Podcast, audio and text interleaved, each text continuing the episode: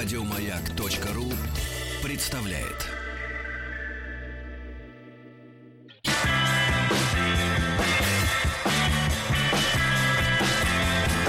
Сергей Стилавин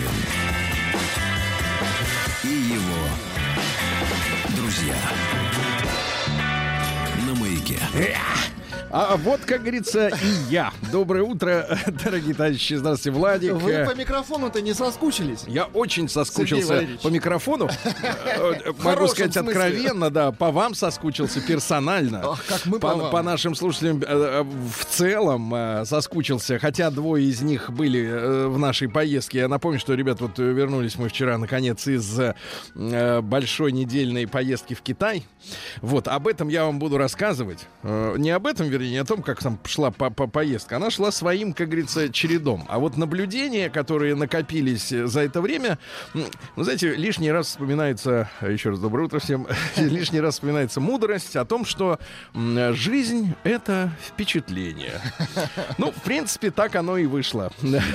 Вот, потому что э, пл- пл- плохое, я имею в виду усталость какая-то, да, физические напряги, они, э, джетлаги всякие, это все забывается, да, да. забывается, а остаются, песня остается с человеком, как, как говорится. Э, и, ну, давайте, что ли, я начну вам Давайте, э, да, вещать, да, вещать, да, потому что я не первый раз оказался в Китае. Вот первый раз это случилось э, во время Олимпиады на э, Пекинской 2008 году. Тогда три недели мы были в Китае. И я вам скажу, Владик, что э, вот после этого мы были еще с Рустам Ивановичем два, ну, и без, и с ним. Ну, в общем, в итоге это была моя четвертая уже поездка в Китай. И я вам скажу следующее, Владик, чтобы вы... э, Ну, в 2008 я был с что вами, вы зрительно помню, да. представили, вот я скажу вам, что тот, э, та ресторация в Пекине, где, м, которую нам посоветовало российское посольство, э, вот это это лу- это так и осталось лучшей место. кухней, да, лучшей кухней в Китае. Я до сих пор его вспоминаю на- с наслаждением, да. Но это не важно. А, ребята, а, ужасная ситуация со смогом. И первый, вот я, я действительно соскучился по работе и, и, и по, по- нашему утреннему общению, и по вашим звонкам, и по письмам соскучился, потому что в Китае ни черта не работает, все пользуются этими э, какими-то VPN-ами, но у меня что-то А, все это ну, не подменой, ставилось да, никуда, и в итоге я остался с абсолютно как бы, и, и чему был очень рад, что я остался вне доступа всяких ватсапов и прочего, и даже забил на э, Инстаграм, Инстаграм, да, вот, и с удовольствием провел неделю в отрыве от э, электронной действительности. Вы знаете, скажу ни, нисколько не жалею. Иногда надо вот э, разгружаться, делать такие day off. В Америке есть такой термин day off. Это Цифровой когда, детокс. это когда, например, да, да, это когда, например, в воскресенье ты позволяешь себе надевать самые никчемные шмотки, и не причесываться, не мыться, не, ну, зубы можно почистить, это, все-таки внутреннее ощущение. Вот, и вот таким вот в полную неряхой выйти на улицу и забить на всех. Вот я так вот э, неделю целую э, забил на интернет-культуру, и, вы знаете, всем советую э, отключаться от э, реальности. Хотя Зеленский и там меня э, нагнал. Вот, и, конечно, вы знаете, ну так, пару слов об этом, таких личных. Конечно, люди потребуют же комментариев. Э, У нас в дороге с нами были двое прекрасных мужчин. Антон из э, Сахалина, который перебрался жить э, в Краснодарский край. Ему большой привет. И, и Сережа, который родился в Москве. э, Вот. И, и я так понимаю, занимается юридическими делами. Такой разносторонне развитый молодой человек, интересующийся и активно вступающий в диалоги и в споры. Э, Моя любимая фраза для Сережи была такая: Сережа, молчи, Уймись. Мол- нет, молчим, еще молчим. Сережа очень разговорчивый. Вот, дело в том, что я-то имею возможность на работе э, сказать все, что мне э, надо для речевого аппарата. А есть люди молчаливых профессий, и им надо постоянно э, болтать где-то языком. Ну вот да. я поэтому был благодарным слушателем. И вот Сережа мне говорит, мол, «Э, Сергей, я вот как не приучал его говорить мне ты, так и не привык он почему-то. Хотя вроде и выпивали вместе, да, в дороге-то. Странником это можно. А Странником можно. Так вот, так вот, я, значит, ему Он мне говорит, как только у Зеленского там 70 с лишним процентов, да, Ага. оказалось, он говорит, Сергей, ведь это же прекрасно, ведь это же м, торжество демократии, когда любой человек может стать президентом страны. И мне так горько было слышать эти слова, в общем-то, образованного, м, молодого, но образованного человека, который вроде как уже должен мыслить самостоятельно, потому что, э, ну, какое же торжество, ребята, демократии, если э, действительно народ э, оказался в той ситуации, что он вынужден выбрать э, даже клоуна, лишь бы не всю ту свору, которая пять лет э, долбала, э, так сказать, людям мозги и, и, так сказать, и кошельки, да? Ну, вот если серьезно говорить. И, и- и фраза ведь она тошнотворна буквально в каждом слове. Торжество демократии, когда любой человек может стать президентом страны. Ну, как, во-первых, любой?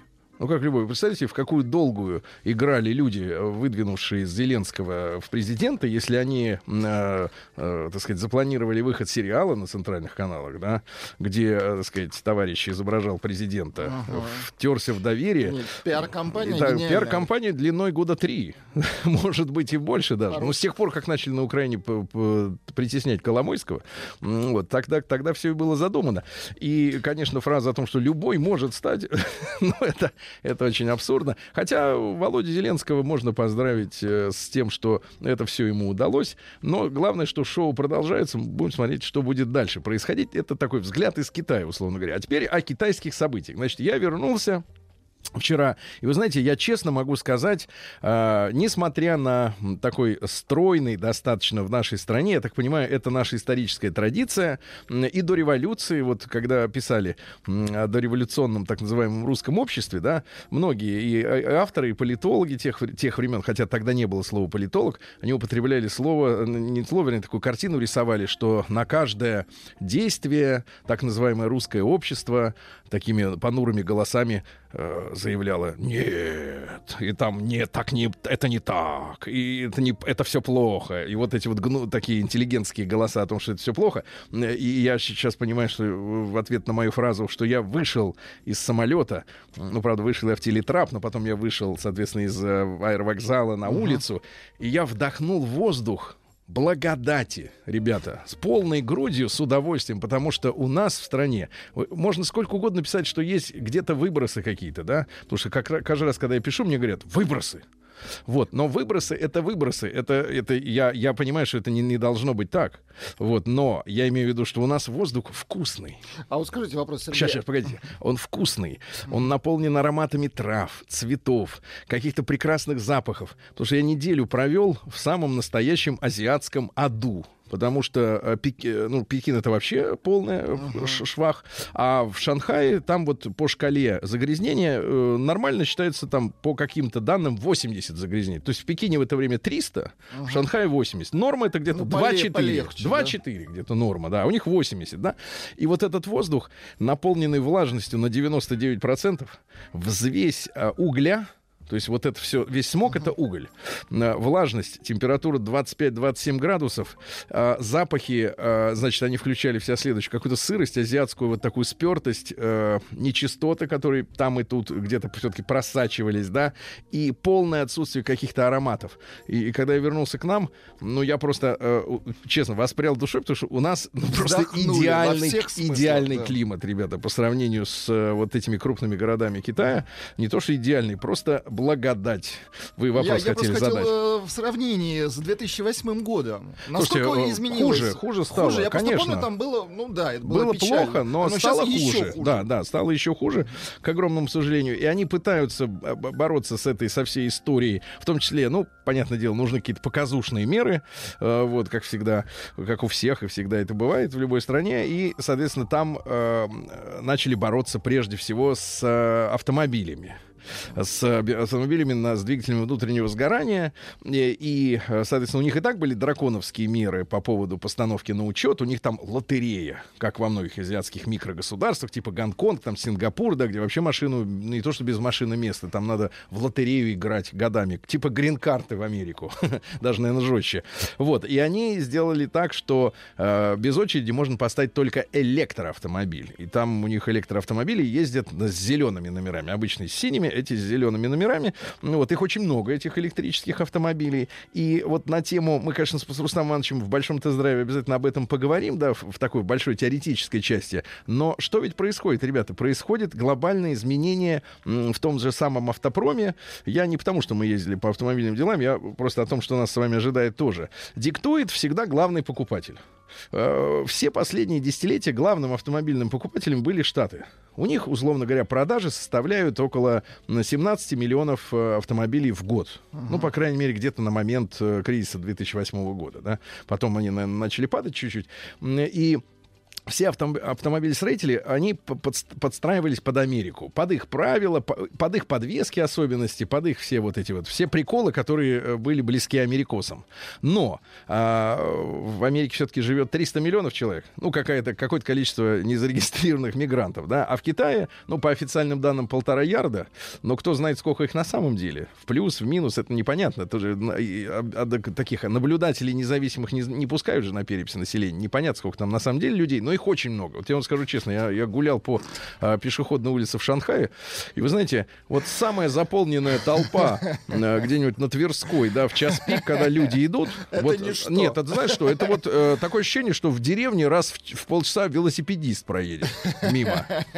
Реально, я устал от людей невероятно. То есть вот от их количества. Говорят, что можно затеряться в толпе. В китайской нет. Вот, потому что, потому что это, это кошмарное количество людей. И, значит, история такая. А в Китае в следующем году, по планам, будут продаваться 30 миллионов автомобилей. Так сравните, в Америке 17, в, в Китае 30. И таким образом Китай является законодателем э, мод. Потому что они объявили, что к 2025 году э, четверть, пока что четверть, 25% всех продаваемых, ну, той или иной маркой автомобилей должны быть электро. И тут я вспоминаю, значит, э, с двухлетней давности историю, когда мы были на одном из автосалонов, по-моему, это было во Франкфурте, вот, где э, Volkswagen, э, который с 80-го года еще роет, э, так сказать, э, нишу свою, и они сейчас на первом месте по продажам, там на втором GM, на третьем Джили, местный производитель, да, так вот, э, по объему машин. И они еще два года назад сделали такое странное заявление, но с точки зрения непросвещенного европейца, наверное, это странно, это как ты думаешь, ну что же они как-то вот перед Евросоюзом, что ли, хотят выпендриваться там, или перед какими-то нормами Евро-6, Евро-7. Они, они сказали, что к 2025 году, опять же, запомните, да, 25 25 а, значит, они будут делать 80, ну это же большой концерн, туда же входит и м, э, Lamborghini, и Porsche, там огромная линейка. Вот, они будут делать э, 80 электромо- электромоделей. То есть 80 80%, мод- а нет, топ- нет, 80 моделей разных. А. Они будут полностью электрическими. И я подумал, зачем? Вроде как нужды в этом никакой нет. Вроде евро пока еще не настолько поджимает э, европейских производителей, чтобы, ну, и- нормы евровыброса, чтобы это делать. А оказывается, это все делается под Китай. Потому что если марка не привозит четверть электроавтомобилей, то им закрывается э, калитка. И они не могут вообще работать на рынке. И то есть сегодня э, диктует вот эту автомобильную эру как раз не Америка вовсе, которые на экологические нормы-то вообще наплевать. Они же даже парижский этот э, договор не подписали о выбросах углекислого газа.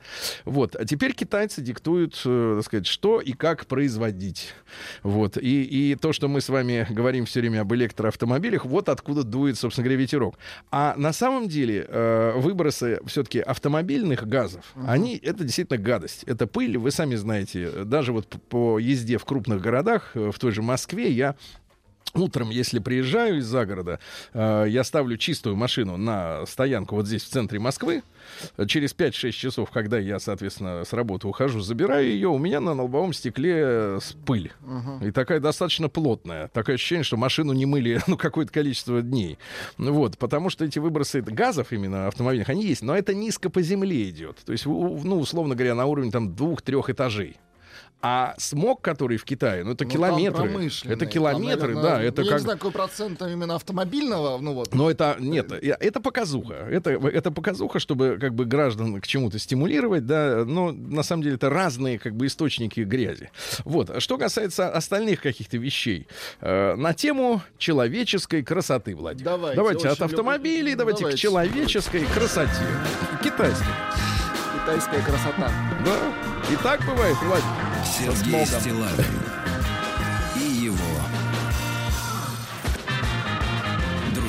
Ну что же, э, вы знаете, э, я э, буду у себя в Инстаграме постепенно выкладывать некоторые фотографии, которые были сделаны в попыхах во время наших таких достаточно жестко устроенных маневров Из в нашем, в нашем да. путешествии, да.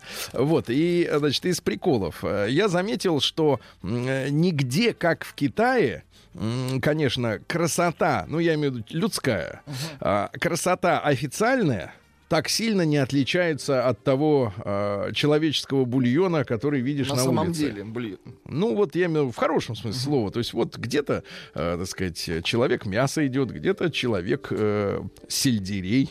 Э, вот. Но в целом вот такой человеческий огромный бульон бурлящий, да.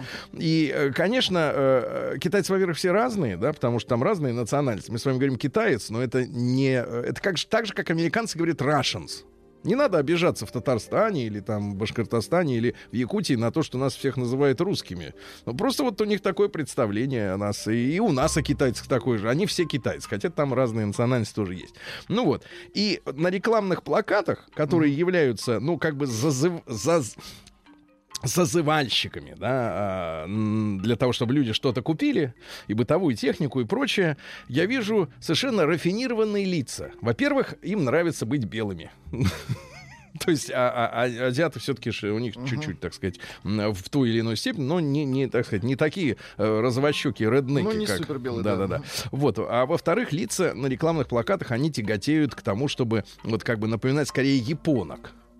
То есть европеизированные лица с большими, но э, такими несколько с поволокой глазами, да, потому что все-таки у азиатского населения глаза, так сказать, они, ну, более узкие, чем европейские. Это не расизм, ребята, это как бы такой Ну, биологический факт, факт, да. что с ним спорить. Но э, косметология спорит. Вот самое смешное.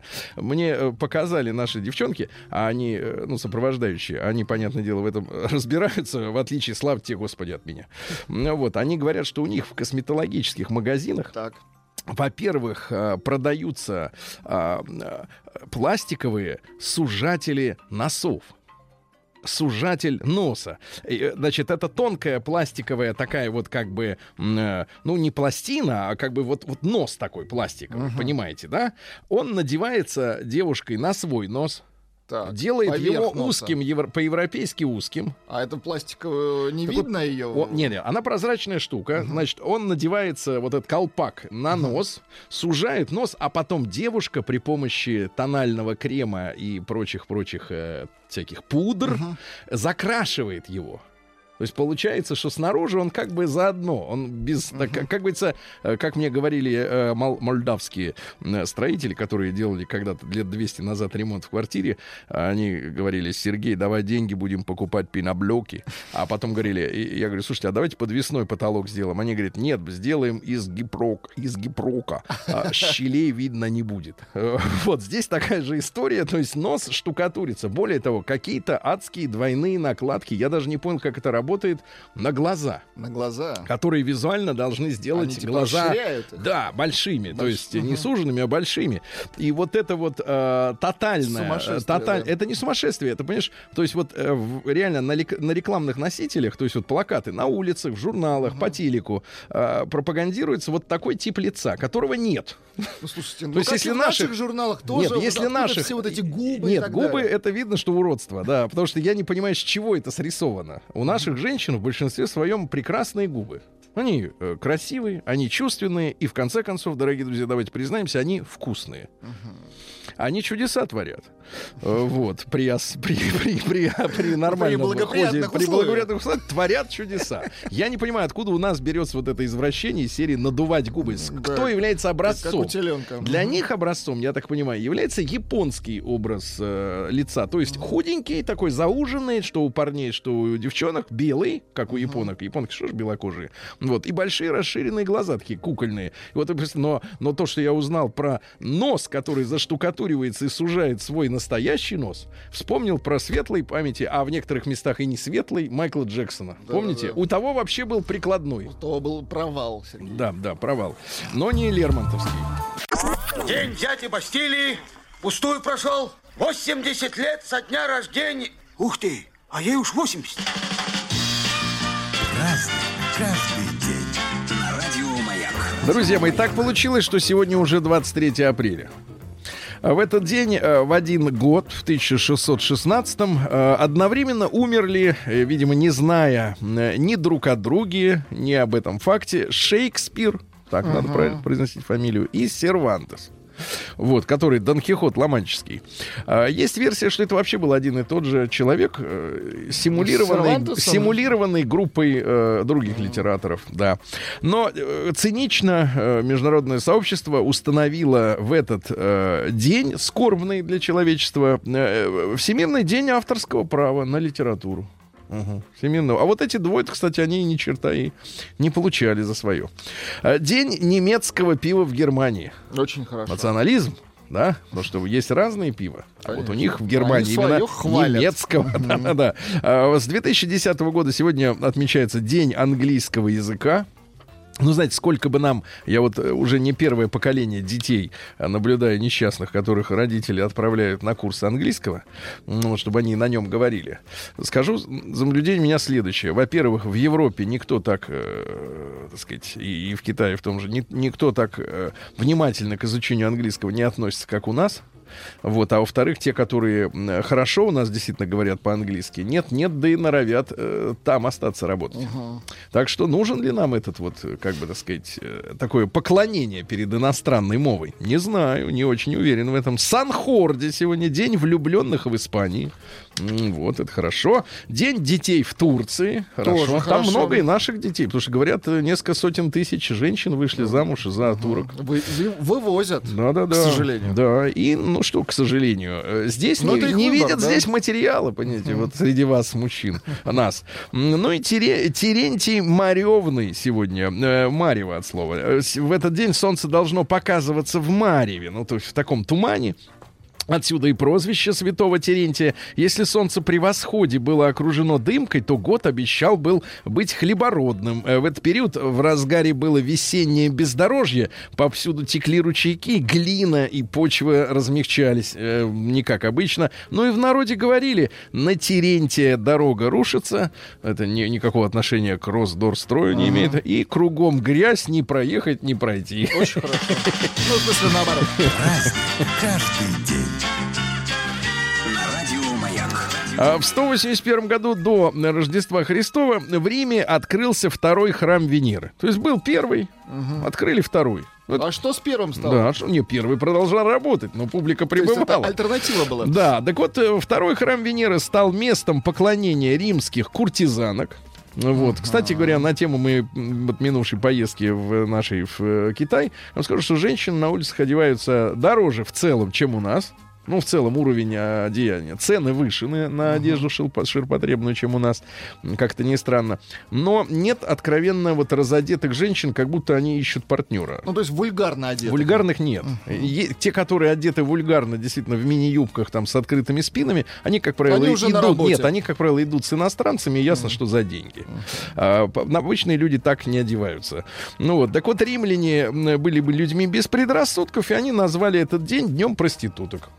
Ну, так у них это Понимаю. называлось, понимаете, да. А там эти у них страшные вещи-то творились. О, Страшные.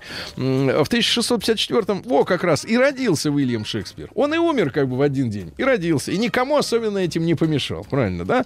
Вот говорят, что его не было. Ну, мифическая такая. да. Мифическая такая. Потому что есть дом Шекспира. Ну, такой замшелый весь какой-то сарай, э, на наши сегодняшние, так сказать, деньги переводить. Вот. Э, якобы он там жил. Как он там жил, с кем жил, ничего не понятно. Но есть цитаты, ну, из Давай. произведений, но они хорошие, да. Хорошие цитаты. «Верны мужьям шалуньи и насмешницы, а в маске благочестия ходят грешницы». Очень хорошо.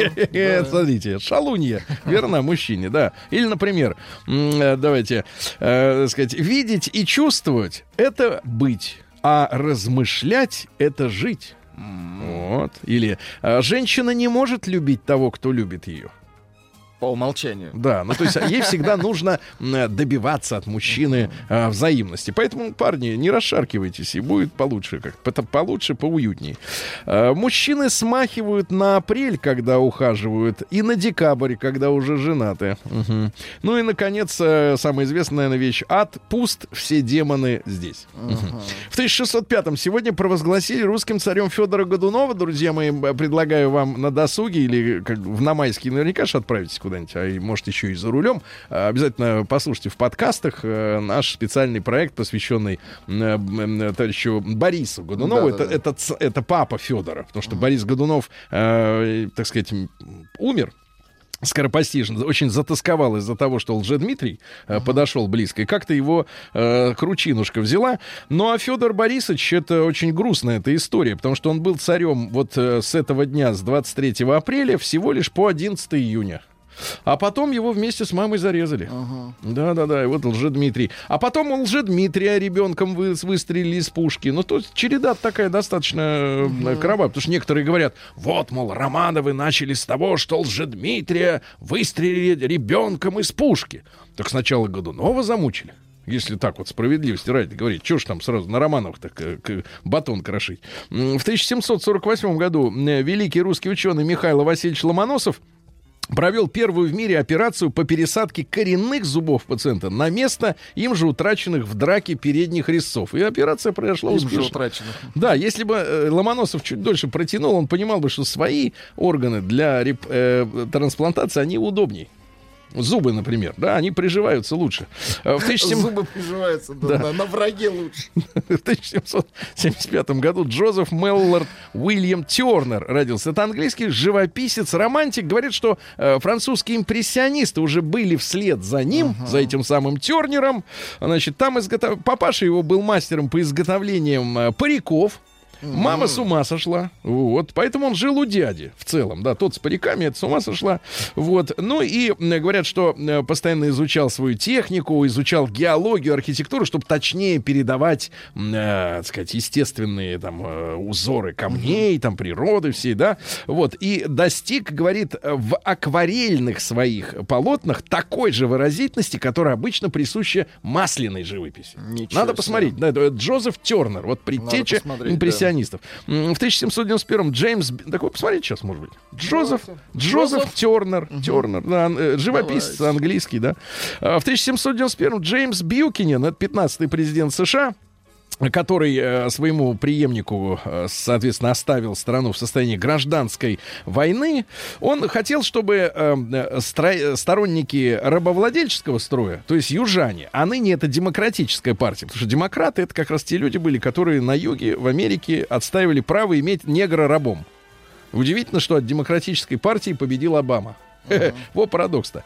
Так, короче, э, вот, э, защищал независимость от Мексики рабовладельческого Техаса. Что, посмотрели полотна?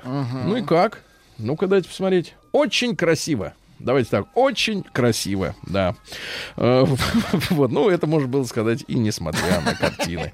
Да, ну дальше. В 1804-м Мария Тальони, это итальянская балерина, она придумала танец на пуантах. То есть такой обуви до нее не. Вот сейчас женщины жалуются. Ой, ноги болят. Неудобно. На этих, в, да, в каких-нибудь туфлях красивых, да. Значит, а это придумала Пуанта. Это вообще адская история, потому что там на носке м, такое, э, такое, как бы, а, а, а, ну, как Ну, сказать, приспособление. приспособление, да, такое, плоскость Можно такая, до, да. до пяти часов Да, стоять. а вы видели, вот э, я сейчас не хочу никого обидеть, Волочкову? естественно, да, но просто нет, нет, ну ноги профессиональных балерин. Это Ну, это- просто это они ужас, разбиты это в кровь, они конечно. разбиты. Нет, это не издевательство, это искусство, Но- вы идиот. Вот, но, но Это издевательство над человеком. да, но на, ноги превращаются, вот Ну, и- их жалко, ужасно, просто да. жалко, да, да, да, да, да. Вот она придумала эти пуанты, это вот э, итальянская искусства, балерина. Э, В 1835-м Николай Герасимович Помиловский, э, наш писатель, он э, сочинил очерки Бурсы. Э, Бурса это вот, э, ну, понимаете, Училище. религиозное учреждение, да. А в 1836-м вышел первый том, издаваемого Александром Сергеевичем Пушкиным журнала «Современник». Он же, видите, э, кем только не был Пушкин.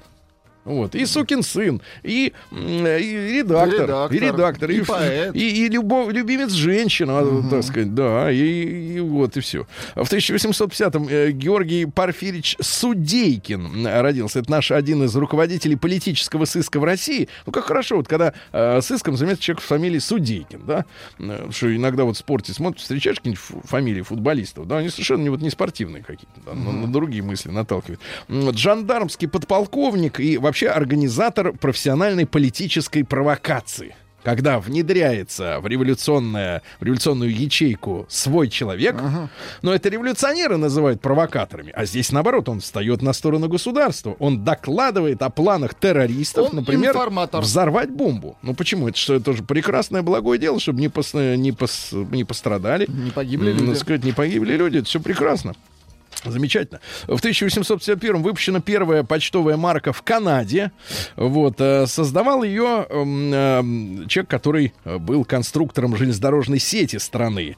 И вообще человек, который придумал э, часовые пояса. Это инженер Сентфор Флеминг. Он же нарисовал марку. Кстати, какой-то уже разносторонний, как Пушкин почти, да? А в 1851, ребята, интереснейший человек э, родился. Вот мы с вами много исследуем, в том числе и благодаря сериалам высокохудожественным, в том числе на канале «Россия», э, сериал, посвященных Распутину.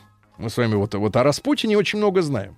Вот единственное, что мы не знаем, правду ли мы знаем или нет, но мы о нем знаем почти все. уж кажется, большего знать о нем и не нужно. М, Но родился очень интересный персонаж Петр Александрович Бадмаев Так. он же Жамсаран. Это э, бурят. Он приехал м, к брату, к своему, который владел э, в Петербурге, в столице Российской империи, аптекой. Он окончил Восточный факультет столичного университета и начал лечить знать при помощи всяких трав, снадобий, обрядов, э, крутился по-страшному вокруг себя, да, волчком. А Он лечил и Николая II, его семью, и Григория Распутина тоже он лечил. Лечил, да? Да-да-да, он был личным, так сказать, Такой знахарь. да-да-да. И он убеждал российских императоров непременно включить в состав России сначала Тибет, потом Монголию, а потом сам Китай. Слушай, говорит, это хорошо, будем все вместе. Вот, говорят, э, сам он о себе говорил, что он дожил до 100 лет. Это было в 19 году. Но, судя по биографии, ему было всего лишь э, там около 70. Ну, да, примерно так. Э, И, соответственно, в 20 году его чекисты и завалили. Не хотел уезжать Не добровольно. Да-да-да. Потому что не хотел лечить Ленина, видимо. А В 1853-м Альфонс Бертильон, французский криминалист, он возглавлял бюро судебной идентификации Парижской префектуры, и он разработал Система учета преступников, ну и вообще э, разыскиваемых лиц, то есть антропометрия, словесный портрет, обязательно фотку прилагать, особые приметы. Э, Ну, сейчас вроде бы это как бы само собой разумеющееся. А, до тогда этого... это было, да, А до этого в новинку, Впервой. в новинку. Он сравнивал форму ушей, носов, то есть вот выводил конфигурацию, соотношение длины, например, объема головы к длине рук. То есть вот, ну тогда в начале 20 века вообще была модная идея, что преступник, он как бы таким рождается. Вот у него, например, череп э, больше там или длиннее, чем у обычного человека, значит, он склонен, например, к воровству или что-то еще. Ну такая, потому что фашистская идеология, да, которая в Германии получила м, уже гитлеровское правление, да, она э, стояла не на том, что там только лишь немецкая нация была оскорблена по итогам Первой мировой войны, а потому что это была общеевропейская, общемировая история вот э, в физическом, так сказать, проявлении найти э, изъян у человека. Да, вот ты, ты вот кривой, поэтому ты и не можешь быть уже, так сказать, хорошим, например. В 1858 Макс Планк, вот, Владик, это ваша тема. так. Это немецкий физик, который как раз квантовую вот эту теорию всю развил. Сейчас она крайне Которую не популярна. видно, да, о которой все говорят, Нет, но не ее, видно. ее. Там же квантовая теория о чем говорит? Что а, микрочастицы, назовем их кванты, ведут себя по-разному.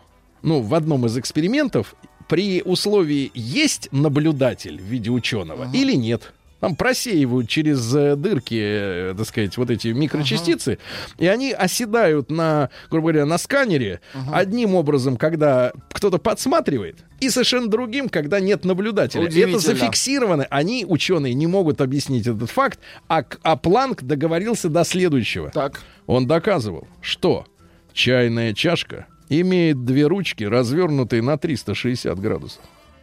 На 300 ну, нормальный человек. День дяди Бастилии пустую прошел. 80 лет со дня рождения. Ух ты, а ей уж 80.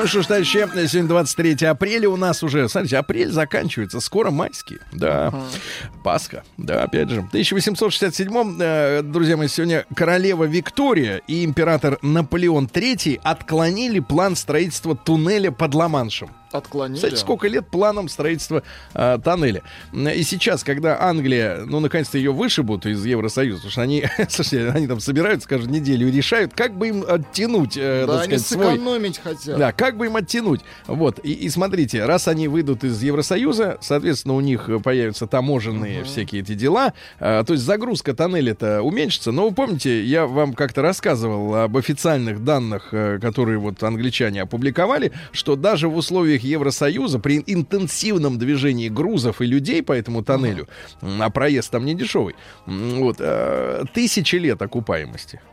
Я на тему вот э, великих западных проектов, которые якобы, в отличие от наших всех БАМов там и прочих, э, так сказать, крымских мостов, они типа очень окупаемые вещи. А Тысячи лет реальность, реальная окупаемость этого тоннеля. А сейчас вот, когда выйдут, будет две тысячи, правильно? Инопланетяне окупят. В 1889 в письме брату Александру, Сашеньке, Антон Павлович Чехов написал краткость, сестра талант, и все, и больше Да в письме, и ничего и нет. Да, да. Сергей Сергеевич Прокофьев в 1891 году родился, композитор. О. Ну, не Ледовое побоище. Очень хорошо, очень хорошо. Вот, а первую супругу его арестовали и в мордовские лагеря. А он тогда женился на Мире Мендельсон. Вот так, да. Хитро. Мендельсон не имеет никакого отношения к к маршу. тому, да. маршу нет. Хотя, может быть, под него и женились, да. А В, 1800, в 1918 году Георгий Михайлович Вицин, замечательный актер театра и кино, народный артист Советского Союза, вот, ну, великий, э, да, великий, э, ну, как сказать-то, клоуном не назовешь, он же не клоун, это же не, не, не Кулин, но, тем не менее, великий актер, да, и драматический, и комедийный, Комедийный, Э, наверное, вот комедийный, правильно. а в жизни э, очень был э, отстранен от общества, занимался Йогист. йогой, йогин, Йогист. не йогист, а Йогист йогин, надо СССР. говорить. Да, Марис Дрюон родился французский писатель в 1618 э, году. Вот один из авторов песни "Партизан", Песня которую «Партизан» пели по песне "Партизан". Да. Один из авторов. Да. Ну, видите, только барабаны, все и есть, больше ничего не надо. Это не барабан, это гитара. Ну, у вас гитара, у нас барабан, какая разница? А В 1928 году Верховный суд Канады э, постановил, э, ну, разбирая очередное дело, у них же прецедентное право, да, что женщины не являются персонами, то есть физлицами. М-м. То есть вообще субъектами права они не являются. То есть к ним, соответственно, и законы применяются Вопросов иначе. нет. Да. А Ширли Темпл в тот же день родилась, американская киноактриса, которая прославилась в детские годы, потом подросла, понятное дело, да. Вот. э, 250 тысяч пластинок с рождественскими песенками в ее исполнении были распроданы Джингл за три дня. Да, да, да, джингл. Ужас какой. Да. А в 29 году прошла э, 16-я партконференция, на которой приняли первый пятилетний план. Ну, то есть решили, что надо четко по плану. Рой Орбисон в 36 году американский певец есть, да? Давай, Ну и давай. так Всё, далее. достаточно. Да, да, да. Вот. Ну, а вам нравится его песня-то Pretty Woman вот в фильме про Да проститутку? она как-то опошлена уже. Ну, это слишком вульгарно звучит. Хотя, конечно, не без таланта. Ну, не без, но тем не менее, что же. Вообще, да. Вот, э, в 46 году Анатолий Федорович Бышовец родился, наш футболист и пятикратный чемпион э, СССР и тренер олимпийской сборной, которая победила на Олимпиаде 88 года, между прочим. Но мы это как-то уже не очень сильно заметили, очень были поглощены перестройкой и инфляцией. Майкл Мур в 54 году. Вот куда сейчас делся Майкл Мур-то, который снял документальный фильм «9.11»? А может, прищемили ему хвост? Может быть. Урмаса Отто сегодня вспоминаем, эстонского тележурналиста, да. Ну, очень нашему народу нравилось, когда человек с иностранным акцентом разговаривает э, как бы по-русски, ну, по-русски, да, но с акцентом, э, с, э, сказать, э, со звездами, со всякими, да. Ну, вы знаете, что в 98 году он перенес инфаркт, а годом позже стал случайной жертвой бандитского нападения на автостоянке. какой 9 ножевых ранений. Представляешь, это, видимо, в Эстонии так. А, Вот так пытались отобрать тачку. Э, Павла Евгеньевича Смеяна вспоминаем в 57 да вы году. Ну, что, конечно, ну дайте давайте хорошую песню-то. Когда вы дома и надели тапочки, рыдается электросеть. Ну, так, примерно. А нет, ничего поприличнее. Не, ну, ладно. нет. С А, собой В нет. 64 году рождение театра на Таганке. Театра. Любите Поздравляем. театр-то вы? На Таганке очень люблю театр. Мгм. А, Недавние выпускники училища имени Щукина э, вот э, сыграли пьесу и Юрий Любимов, и там и Валерий Золотухин, Николай Губенко, ну да. Потом, правда, театр сотрясли Там- там несколько, ну была, какие-то да. были бы- было содружество театра, содружество артистов театра Таган, то есть они уже не на Таганке, но в другом месте, но они оттуда. Значит, какая-то история такая, вот, смотрю, непростые отношения у артистов. Ну, творческие люди, Сергей. Да, а вот обычный слесарь, он может, например, поругаться по принципиальным вопросам с другими слесарями? Мне кажется, не может. Не может, да, ему положено дружить со всеми. В 65 году запущен первый советский спутник связи «Молния-1», то есть через космос стали, так сказать, радио эти ну, переговоры, да. В 85 году, ребят, о, а какой памятный сегодня денек-то. Старожилы, ребята, 85 год. И на апрельском пленуме ЦК КПСС был провозглашен курс на проведение перестройки. Вот именно в эти дни, в 85-м, Печально. как сейчас помню, да-да-да, состоялся визит генсека Горбачева в Ленинград. В Ленинграде все было объявлено где на встрече с партактивом он употребил это слово. Видимо, товарищи, э, всем нам надо перестраиваться. Всем. Вот мы так, Михаил Сергеевич, активно перестроились, что до сих пор трясет. Да. В 91 году, э, в этот же день, очень символично, во время встречи в Новоогареве, это вот одна из резиденций правительственных, э, президентом СССР Горбачевым и руководителями девяти республик, ну, Прибалты не, при, не примкнули, естественно, подписано заявление о принципах нового союзного договора. И вот они решили, что в августе, СНГ? в августе 91-го, нет, Советский Союз, но п- снова заключать договор. То есть тот договор, который Ленин э, в 22 году, э, надо сказать, оформил, оформил, он типа не годится почему-то. В 98 году Джеймс Эрл Рэй, это убийца Мартина Лютера Кинга, который умер в, умер в тюрьме в 98 году, и э, родственники э, Мартина Лютера очень негодовали, потому что так и не, не было известно, кто заказал. Да. В 99 году сегодня бомбардировка авиации НАТО Белградского телецентра, жертвы, 16 человек погибли.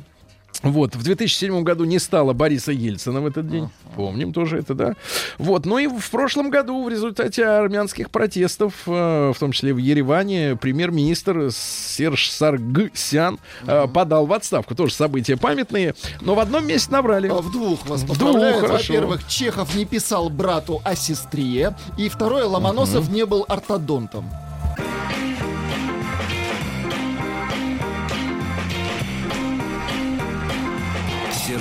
Стилавин и его друзья на маяке.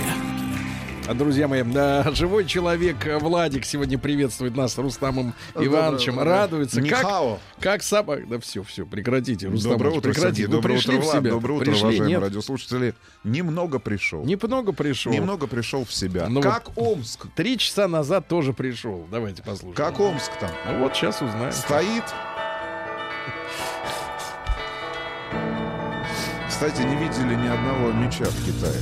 Нехорошо говорить на фоне колокольного звона. Молчать надо. Зона 55. Что Хорошая новость. неделю в Омске? Не минуточку, да что вы лезете? Ну погодите, ну А жители. нельзя? Чего нельзя минуточку. делать? Ничего, вам вообще молчать и слушать. Значит, жители стали медленнее бежать из Омска. Медленнее. То есть э, такой трусцой бегут в, уда- в охотку, в удовольствие. Раньше уносили ноги, а сейчас бегут с удовольствием. Дальше.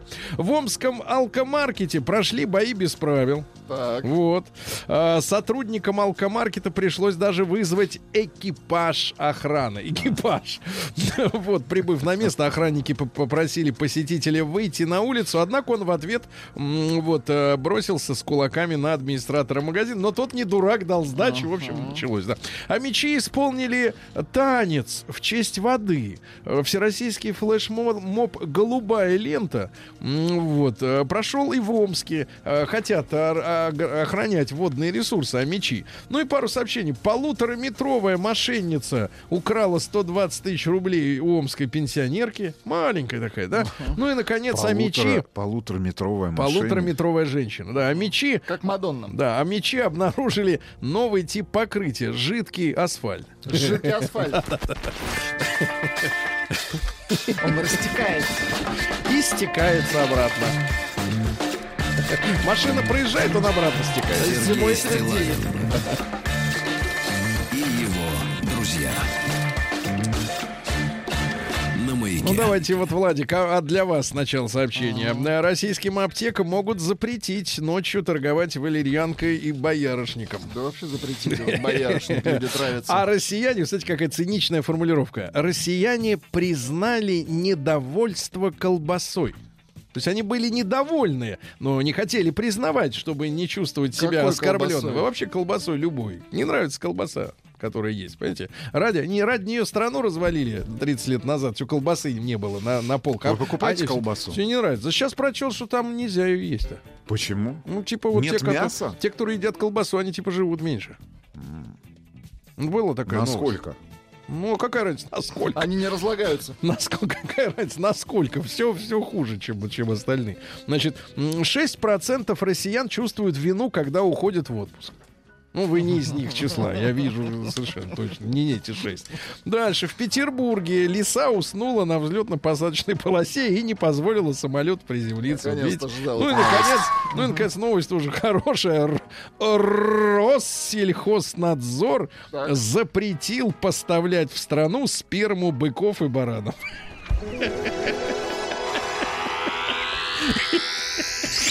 Наука Как, как же мы И без жизнь. нее а? Долго вас не было. Как же мы без В нее эфире, Да, Сережа. да, да. Сергей, Соскучились Да, вы. ну вот видите, и вы тоже. По мерзости. Что значит, вы что, Россельхознадзор? Нет, вот по этим А, словечкам, не которые звучат из А вашего, запретили. из вашего рта. Да, запретили, запретили, да. А, ученые рассказали, какое число является самым замечательным. Ну, у них есть какой-то алгоритм для установления 73. 73. 73. Такое число. Вы вот и родились в 73-м Вот и году. все, самый А замечательный. толку? Молчи, упырь. Значит, ученые обнаружили странное существо в океане, которое смотрит через свою голову.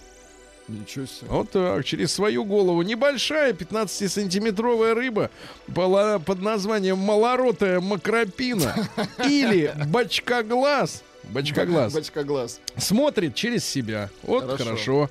Ученые выяснили, что картофель фри полезнее, чем отварной. Да, да, Да полезнее. что? Да, ладно, по заказу, так сказать, общепит. ага.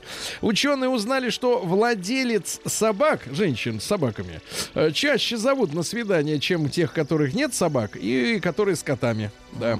Ученые рассказали об опасности отказа от секса. Вот опять словечки эти ваши пошли, да, Рустам? Так вот, 5 минут занятия близостью заменяют человеку 40 минут интенсивных упражнений на тренажерах. Понятно? да? Дайте, минут пожалуйста, дайте, пожалуйста, эту новость. Пять минут. Пять Пять минут, минут, пять пять минут, да, минут. да, да, да. Дальше, э, до пять минут еще продержаться надо, Рустам, да? Кому вам, Сергей? Держаться дальше нету сил. Помните? А вы подпорки ставьте, Подпорки. чтобы не заваливаться. Понятно. Боюсь, он даже не встает. дальше, давайте музыку послушаем. Нейросеть создала бесконечный дез-метал концерт, который в Ютьюбе уже месяц играет. Вы слушаете прямую трансляцию. Слушай, а хорошая. Нет, давай, давай.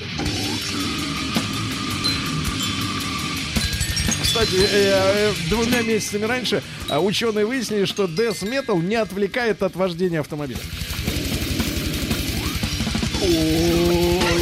Слова я разучу. Коль. Ой. Нет, просто ой. Ой. Ой, ему больно. Ой. Батарея, да, так упала. Хорошая Да, да, хорошая музыка. Надо послушать в мне начале следующего часа.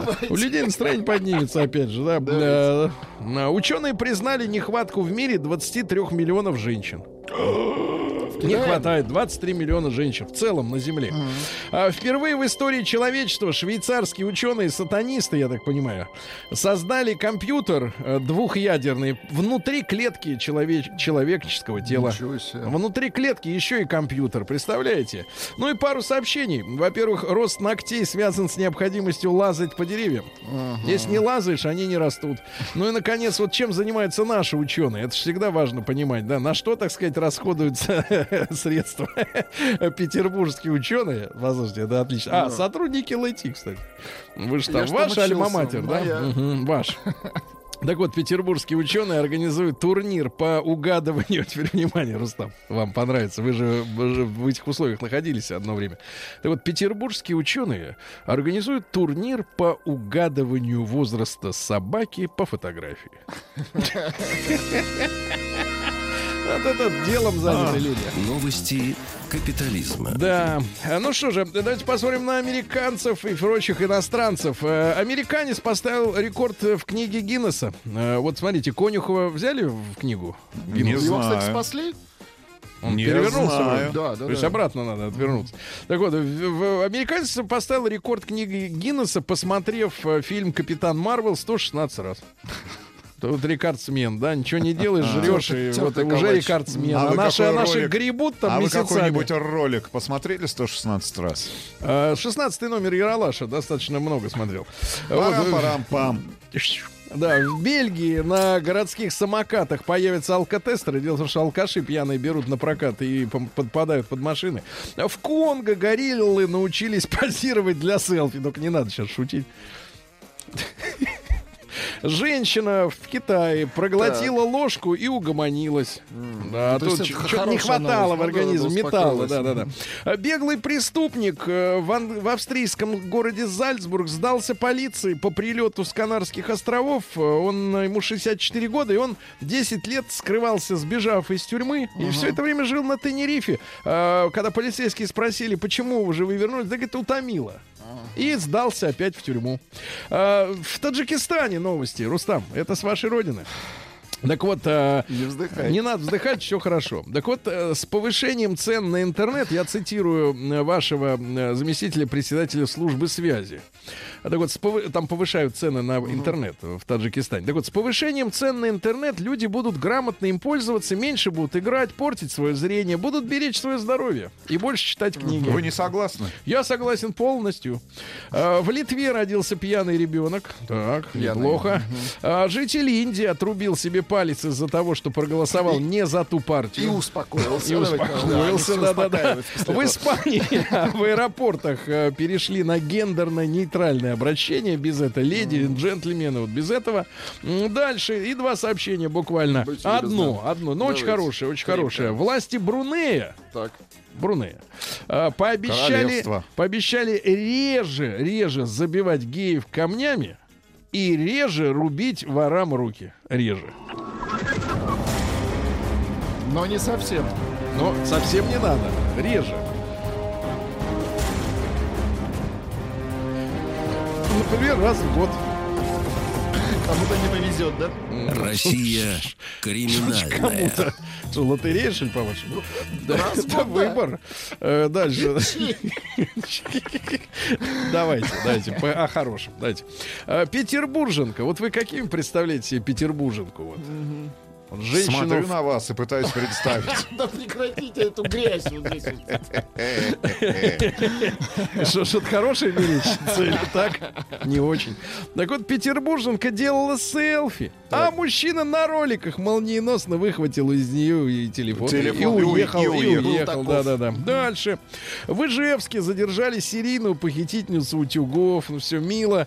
На Челябинцам э, хочется шашлыков, и они жарят мясо прямо на балконах. Хорошо. Хорошо. А что, извините меня, не- не- Свободная страна. дым экологически чистый, да.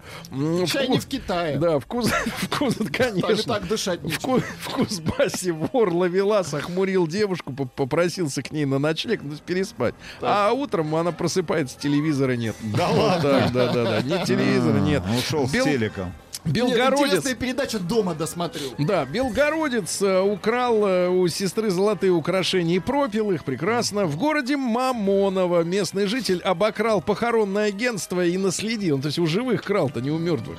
Э, Курянин выпил, закусил и сел. Потому что Ну, выпил и закусил такой, не на свои, да. В Бузулуке разыскивают коварных похитителей дезиков, конфет и кофе. Королевство Бузулук. Воровка в калужском магазине забеременела демисезонным пальто, вынесла, да? Ну и пару сообщений. Во-первых, э, в, в аквапарке «Жемчужина Югры» приглашают э, на бесплатный сеанс э, всех э, тех, кто был оскорблен плававшими фекалиями по вине, по вине персонала. Один один бесплатный заплыв э, по билету. Вот, да-да. На этот раз без уже. на этот раз просто без э, соло. Без буйков, давайте так. Да-да. Буев. Владик, Владик, тебе вот в голову. И, наконец, просто хорошее сообщение из Волгограда. Не, не, не то, что хорошее. Нет, оно не хорошее, не хорошее. Хорошее, что поймали, сволочь. Давайте. В Волгограде турист Так. Грел воду на вечном огне.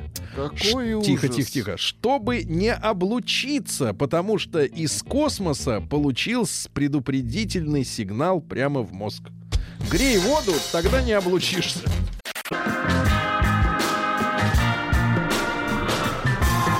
Сергей Стилавин и его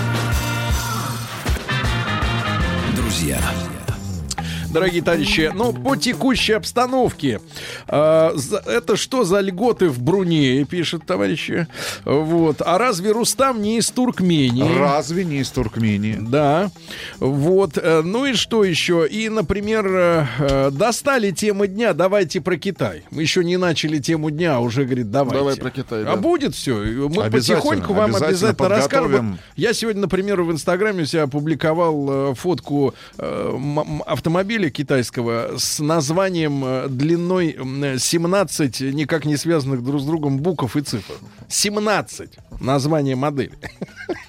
Вы Посмотрите, 17. так удобно. Попытайтесь запомнить, да, и, так сказать, А мне вот эту. Да, и, и там дальше было 17 знаков.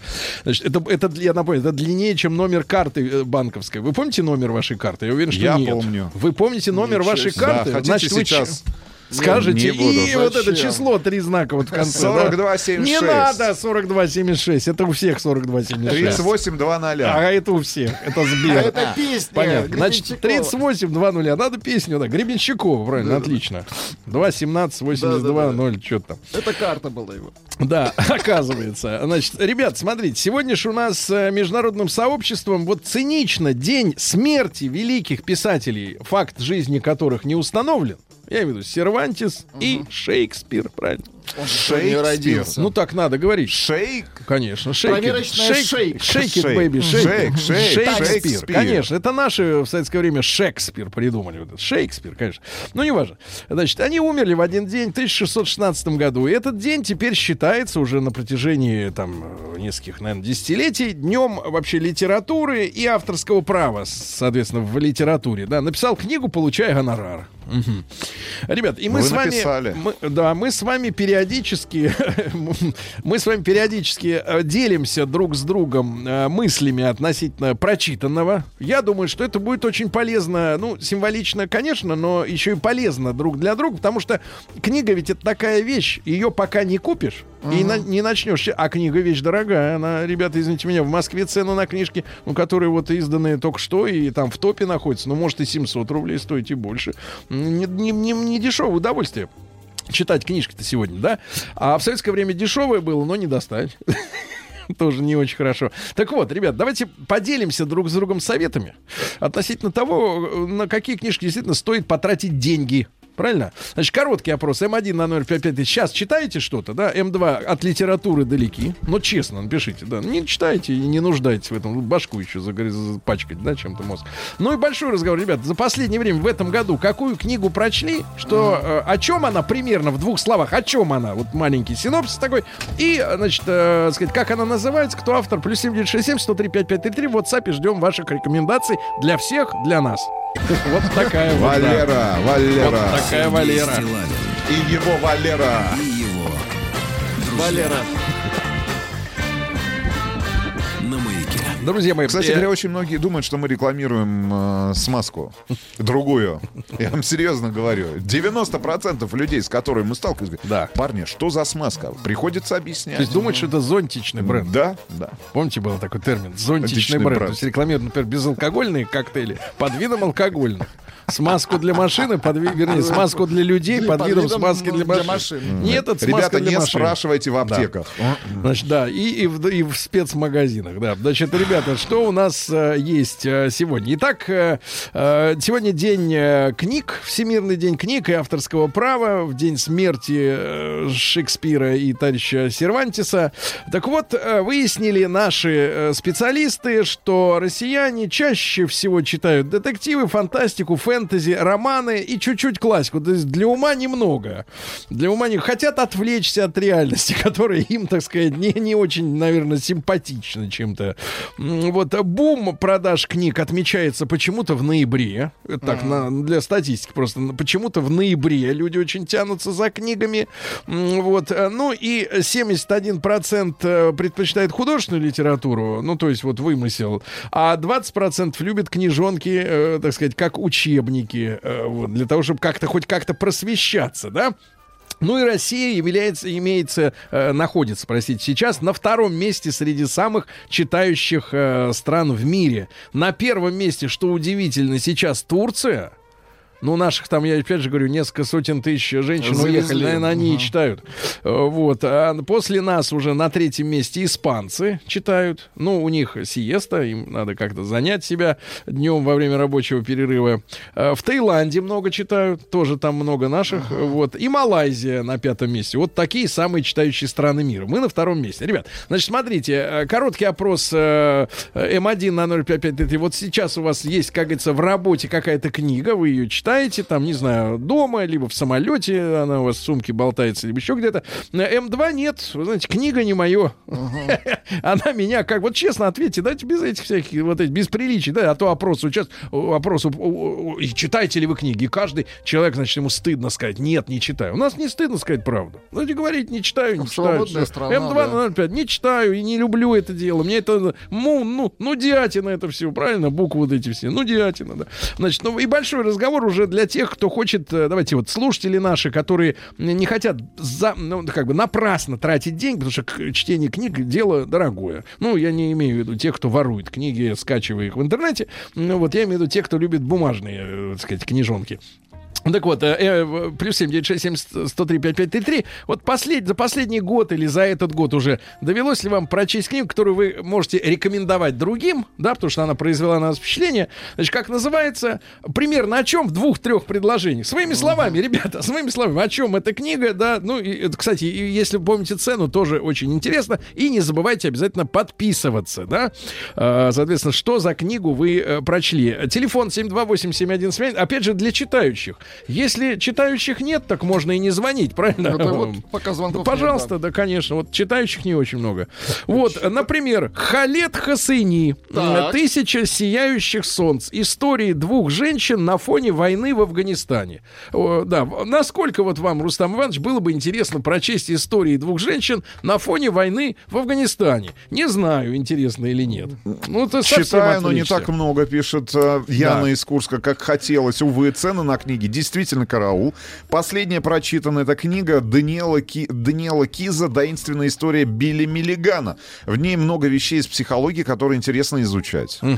А, Очень рекомендую «Прилепинскую обитель». Роман о Соловецком лагере сильно написано. Я тоже несколько лет назад, могу сказать, да, эту книжку прочел с большим интересом. У Прилепина хороший язык, э, хорошие редакторы, которые э, исправляют, если они были, э, ошибки. Так что литература в полном смысле этого слова. И, и- и действительно интересная книга, которая по э, документальным э, следам написана, потому что действительно в Соловецком лагере там действовала э, такая система управления, история о том, что, исто- ну, я так скажу, история о побеге оттуда, да, но с очень большим количеством исторический, подробностей. исторический роман «Табол». Два тома, автор Иванов. Давно не читал такой интересной книги. Кратко «Открытие Сибири», военные баталии, бытие и обычаи коренных жителей Дальнего Востока и Сибири, интриги, золото, грабежи. Но прошу не путать с фильмом.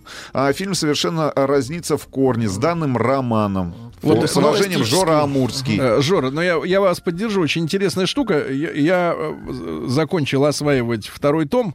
Там где-то порядка 700 страниц. у- Владик, да, Табол. совпадает с вашими, да. Но я скажу так. э, Да, Алексей Иванов хороший автор.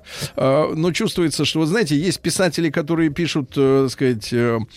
э, образами. А Алексей еще к тому же еще и очень э, педантен в отношении деталей. То есть, я так понимаю, изучает очень э, много словарей, исторической литературы, то есть очень много описаний стилизованных или в той, в той непосредственно стилистике, что и от э, время, да, это Петровское время, время Петровских э, перемен в стране. Но у меня сложилось ощущение, я могу об этом сказать, как пис- читатель, как человек, который заплатил за книгу деньги. Так. А, у меня сложилось ощущение, что да, там очень много описаний жизни, быта э, и коренных народов Сибири, и как бы наших э, заселенцев, э, вот и раскольников, и прочее, прочее, прочее, и офицеров, и, и- и служилых. Вот, но я могу сказать, что некоторые, у меня создалось ощущение, что некоторый перекос э, в адрес вот э, самобичевания русских. Ну, такой, он как бы... У меня сложилось ощущение, что вот упор на э, то, что наши вели себя, так сказать, там вот как-то неподобающим образом. Вот. Это меня немножко как-то, ну, не знаю, на эмоциональном уровне. Давайте возьмем телефонный звонок. Давайте Рому из Самары послушаем. Мы 36. Ром, доброе утро. Доброе утро, здравствуйте. Ром, да, пожалуйста, вот что можете порекомендовать, за что отдать деньги? Ну, книжка уже вышла давно, я вот не помню, несколько лет назад, но Да. она меня прям зацепила, читаю очень редко, но вот э, в нее прям влюбился, можно сказать, это книга Шантарам, кто-то, может быть, знает. И вторая книга... Ну, в двух «Серия словах-то Семья». передайте, чем? передайте, так сказать, суть произведения. На, на, как бы реальных событиях про беглого преступника, который потом сбежал в Индию, жил и потом а очень много размышлял о своей жизни, о проведенных э, времени в тюрьме. в Индии, А там, откуда и бежал так далее. А, сколько помню, из австралийской тюрьмы. А, то есть. Беглый. Бежал, скрывался и мысли свои. Да, Прекрасно, очень хорошая книга. Давайте Евгения из Рязани послушаем, что он порекомендует. Жень, доброе утро. Да, доброе утро. Пожалуйста, Женя, ваша Ну, рекомендация. самая любимая книга мне купил как-то в 90-е, в лихолетие. «Каша из топора» о вкусной, здоровой, доступной пище. Помимо магазинных продуктов профессора-диетолога Краюшкина. И как осень у меня обострение, иду за чагой, за лебедой, за грибами, Сейчас, за березовой корой. А сейчас... За корой. За корой За корой, Хорошо, хорошо. спасибо. За корой, спасибо. очень хорошо. Воскресенье Льва Толстого, пишет Максим из Казани. Актуальное по сей день произведение о жизни, прощении, вере и равенстве. Сильный роман, заставляющий много переосмыслить о своем мировоззрении. Рекомендую. Ну вот без подписи, но, понятное дело, книжка распространенная. Прочитал 1984 Оруэлла. Книга о нашей. Вы о нашей будете, жизни. вы будете плевать сейчас в мою сторону. Так. Я все-таки нашим слушателям порекомендовал бы вторую, э, э, вторую книгу Юэля Ной Харари, э, Как? которая называется Homo Deus. Краткая история будущего. Потому что краткая история человечества вам не очень понравилась. И вам тоже. Нет, Фантастика? мне понравилось. Но вторая книга действительно перевора- переворачивает представление о том, что нам предстоит в ближайшей перспективе. У нас нет И в представления и о в том, каком что нас, мире мы будем жить. Ребят, Рустам Иванович. ребят, обязательно прочитайте. Обязательно прочитайте, да. А, давайте дальше. Да, Что у нас? Пикуль, каторга. м, Понравилось. А, Евгений Гришковец, театр отчаяния и отчаянный театр. Э, Потрясающая биография потрясающего человека. Дима, 33 года из Петербурга. Ребят, сегодня день всемирной литературы, книжки и авторских прав. А Какую кни- На какую книгу рекомендуете потратить деньги?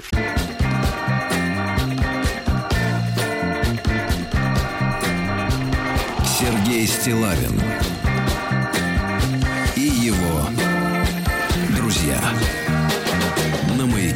Друзья мои, ну вот удивительно читать э, ваше сообщение, начинающееся с фразы «с вашей подачи». Э, вот, э, ну, возможно, конечно, мы с вами в эфире, когда у нас э, э, образуется некоторая усталость от э, писем э, мужчин и женщин, обиженных друг на друга или на жизнь, мы иногда читаем да, какие-то не- небольшие литературные произведения, но лишь в качестве иллюстрации, э, ни в коем случае не навязываем вам мнение какое-то наше. Ну вот с нашей подачи две вещи люди прочли. Из Новокузнецка Коля 25 лет прочел э, Лимонова.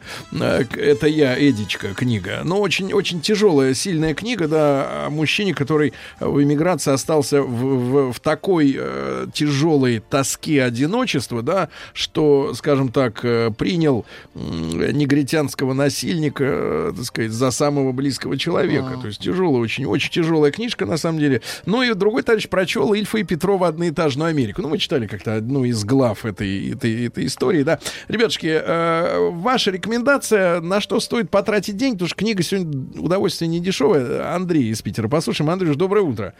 Да. Доброе утро, мужчина. Да, Доброе ну, утро, Андрей. брат, почем книга нынче? Вы знаете, тут маленький такой нюансик. Я их э, не покупаю, я покупаю подписку на аудиокниги. Мне очень нравится слушать. Это, это я считаю, что фактически то же самое, что читание, но, э, чтение, но при этом я могу... Очень, хочу- очень хорошо, с- очень нет, нет, вы очень хорошо оговорились. Это то же самое, что читание. Ну и что вам? э. Дело, дело в том, что вот смотрите, э, Андрей, я с вами соглашусь, что, например, за рулем, да, это, э, это безопаснее. Вот единственное, что в художественной литературе все-таки, мне кажется, голос, э, э, голос э, не- непосредственный, непосредственный да, Чтеца. может, э, может не совпадать да, с э, вашим, к нулю, да, вашим книгу. личным. Ну, Вот а, простой пример, да. Вот мы когда с вами экранизации обсуждаем, особенно почему-то это Анну Каренина коснулось, ну вообще вот значимые произведения, или там «Войну и мир», э, многие очень говорят, ой, это все не так снято, как я себе представляю. А почему? Потому что каждый читает своим голосом. Э, Литература чем прекрасна? Она дает нам возможность фантазировать, режиссировать, да, визуализировать текст. А когда у вас все-таки художественная литература прочтена чьим-то голосом, да, уже часть э, визуализации, ну, оптимизации взял на себя какой-то другой человек, да. Но тем не менее, что именно понравилось? Вот, Что порекомендуете? Вот в этом году понравилось э, две книжки. Одну я сегодня уже слышал э, про нее. Это «Сапиенс. Краткая история человечества». Действительно интересная книга. Мне всегда понравилась. Кстати говоря, ее я начал читать именно в бумажном носителе, я ее покупал. А после этого я ее скачал э, аудио и еще раз э, послушал уже так... э, Ну вот есть, кстати, говоря, разница-то между вот э, своим собственным прочтением и начиткой профессионалом. Э, Я думаю, что нет. У меня по жизни достаточно быстрый темп, быстрый, э, быстрая речь, быстрый голос, и даже на- слушаю книги на промотке. Мне это нравится. Мне это нравится гораздо больше, чем, На промотке. чем читать. Хорошо, Да, есть, так, а еще на что потратили? книга, которую, вы знаете, вот прямо я готов ее рекомендовать всем. Я не люблю такие книги сам. И случайно совершенно ее послушал, и она произвела на меня действительно очень хорошее впечатление. Это Стивен Кови «Семь навыков высокоэффективных людей». Хорошая Вы знаете, книга, хорошая книга. прямо- Так, про что там примерно-то для страждущих поясните? Там про философию жизни, про то, какие надо для себя давать установки. Это не правила к поведению, это установки, к чему надо стремиться. Невозможно делать всегда все по правилам, но вот какие-то внутренние стержни... да, Вы, вас в чем-то изменила эта книга? Вы какие-то установки пересмотрели для себя? Да, вы знаете, изменил. У меня несколько бизнесов, и после этого я некоторые перестраиваю, некоторые решил закрыть, а некоторые новые открыть. То есть... э, Вот так вот. она Перестроить переворачивает. бизнес хорошо. Понятно. Соглашусь, соглашусь с вами. Да, Э, хорошо. Хорошая книга. Спасибо. Да. А вот мы теперь знаем, что на чем Рустик у нас э, видоизменяется. Да. Давайте Валеру из Москвы послушаем у 49. Валер, доброе утро. Ну, здравствуйте, доброе утро. Доброе утро. вот на что потратили Знаете, деньги с Э, удовольствием? да, книжки вообще-то приятнее читать, когда такие, знаете, бумажные. Когда смотришь, где начало, где конец, видишь там как ну, мне, по Ну, крайней понятно. мере. Да, так. да. А книга нормальная, знаете, мне понравилась вот Кизи, «Пролетая, э, «Пролетая над гнездом кукушки». Был фильм хороший, а книга тоже очень замечательная. Да, Если да. Э, да. Там, а о, чё- о чем книга? Там, правда, про дурдом, но как человека пытаются переделать. Просто это как бы нас всех, как бы общество пытается нас переделать. Ну, вот в моем понимании так. А вторая книжка, если так можно сказать, тоже интересная. Э, Маргарет Митчелл, э, это самое «Унесенные ветром». Просто я ее читал, знаете, когда была перестройка. Вот сегодня вы вспомнили про перестройку. Да, Но уже да, да. когда под конец перестройки я ее читал. Там не просто про девушку, а про события, как меняется одно, ну, как бы Мир. государство, Мир. создается мир, да, и создается другой. Знаете, я когда читал, думаю, блин, да это же вот прямо на глазах все. Было вроде бы сто лет назад написано, а здесь вот, ну, у меня так было, думаешь, ну ж, куда ж, вот Да. оно, все. Да, да, да. Да, спасибо. две книжки. Валера, спасибо, да. И очень интересно женское мнение. Девчонки, вы не стесняйтесь. Даже если вам кажется вот так внутренне, что ну какую-то чушь читаете, но она нравится, по душе близка, ну почему нет? Поделитесь. Давайте Олю из Питера послушаем. Оленька, доброе утро. Да, здравствуйте. Оленька, вам 37, вы, так сказать, можно сказать, женщина, так сказать, да?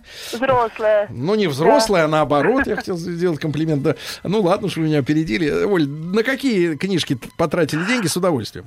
Вы знаете, я работаю экскурсоводом в Петербурге, поэтому мне приходится читать очень много краеведческой литературы. Но периодически я от нее устаю, и вот весной мне попалась книга, я удивлена, что она прошла мимо меня когда-то.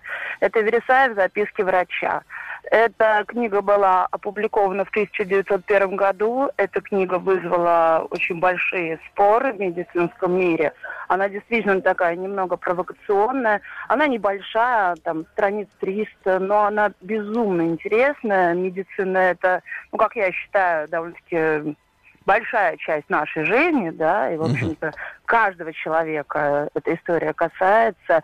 И прочитав эту книгу, просто лучше начинаешь понимать тех людей, которые нас лечат. А, книга очень достойная. Спасибо, спасибо. Очень всем- Еще Наташу из Омска успеем послушать. Э, Наташенька, доброе утро, добрый день. Здравствуйте, Наташа, здравствуйте. пожалуйста, назовите сразу книгу, да, которую Мне порекомендуете. нравится книга, достаточно легкая и веселая. Чарльз Плат «Как стать счастливым котом». Ну, как-то помогло в Детская? вашей личной жизни. ну, лично не помогло, но вы знаете, такая классная книга, веселая. Как Там, стать счастливым котом. Счастливым котом. Название отличное, да. Отлично. Спасибо, Наташа. Ребятушки, мы вас призываем читать книги. Я лично призываю брать обязательно книгу в путешествии. Я всегда вот если в самолете лечу, обязательно беру с собой книжку. Ну а что касается читателей и, и не читателей, то честно сказать, 65% нашей аудитории, что сейчас что-то читают, и 35 не постеснялись. И спасибо им за откровенность, что книга это туфта. Не сейчас. Не теперь, не в этой жизни.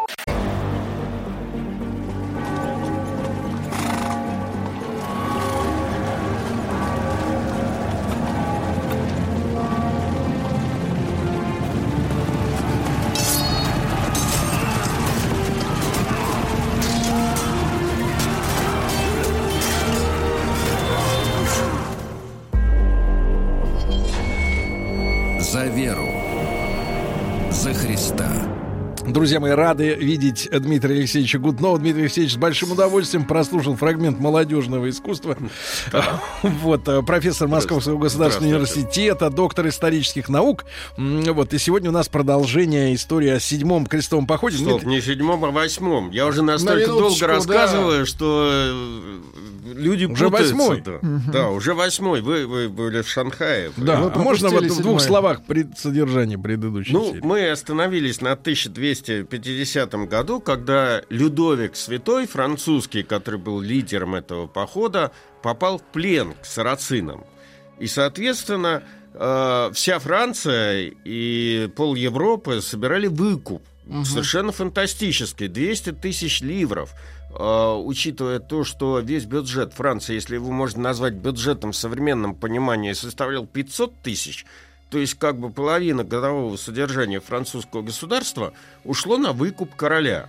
И когда деньги были собраны, а они были собраны при, а, ну, скажем так, эм, э, в активном, э, активном содействии жены короля, которая была его сп- спутницей во время этого похода, а, то произошли события, которые чуть не сорвали всю эту сделку.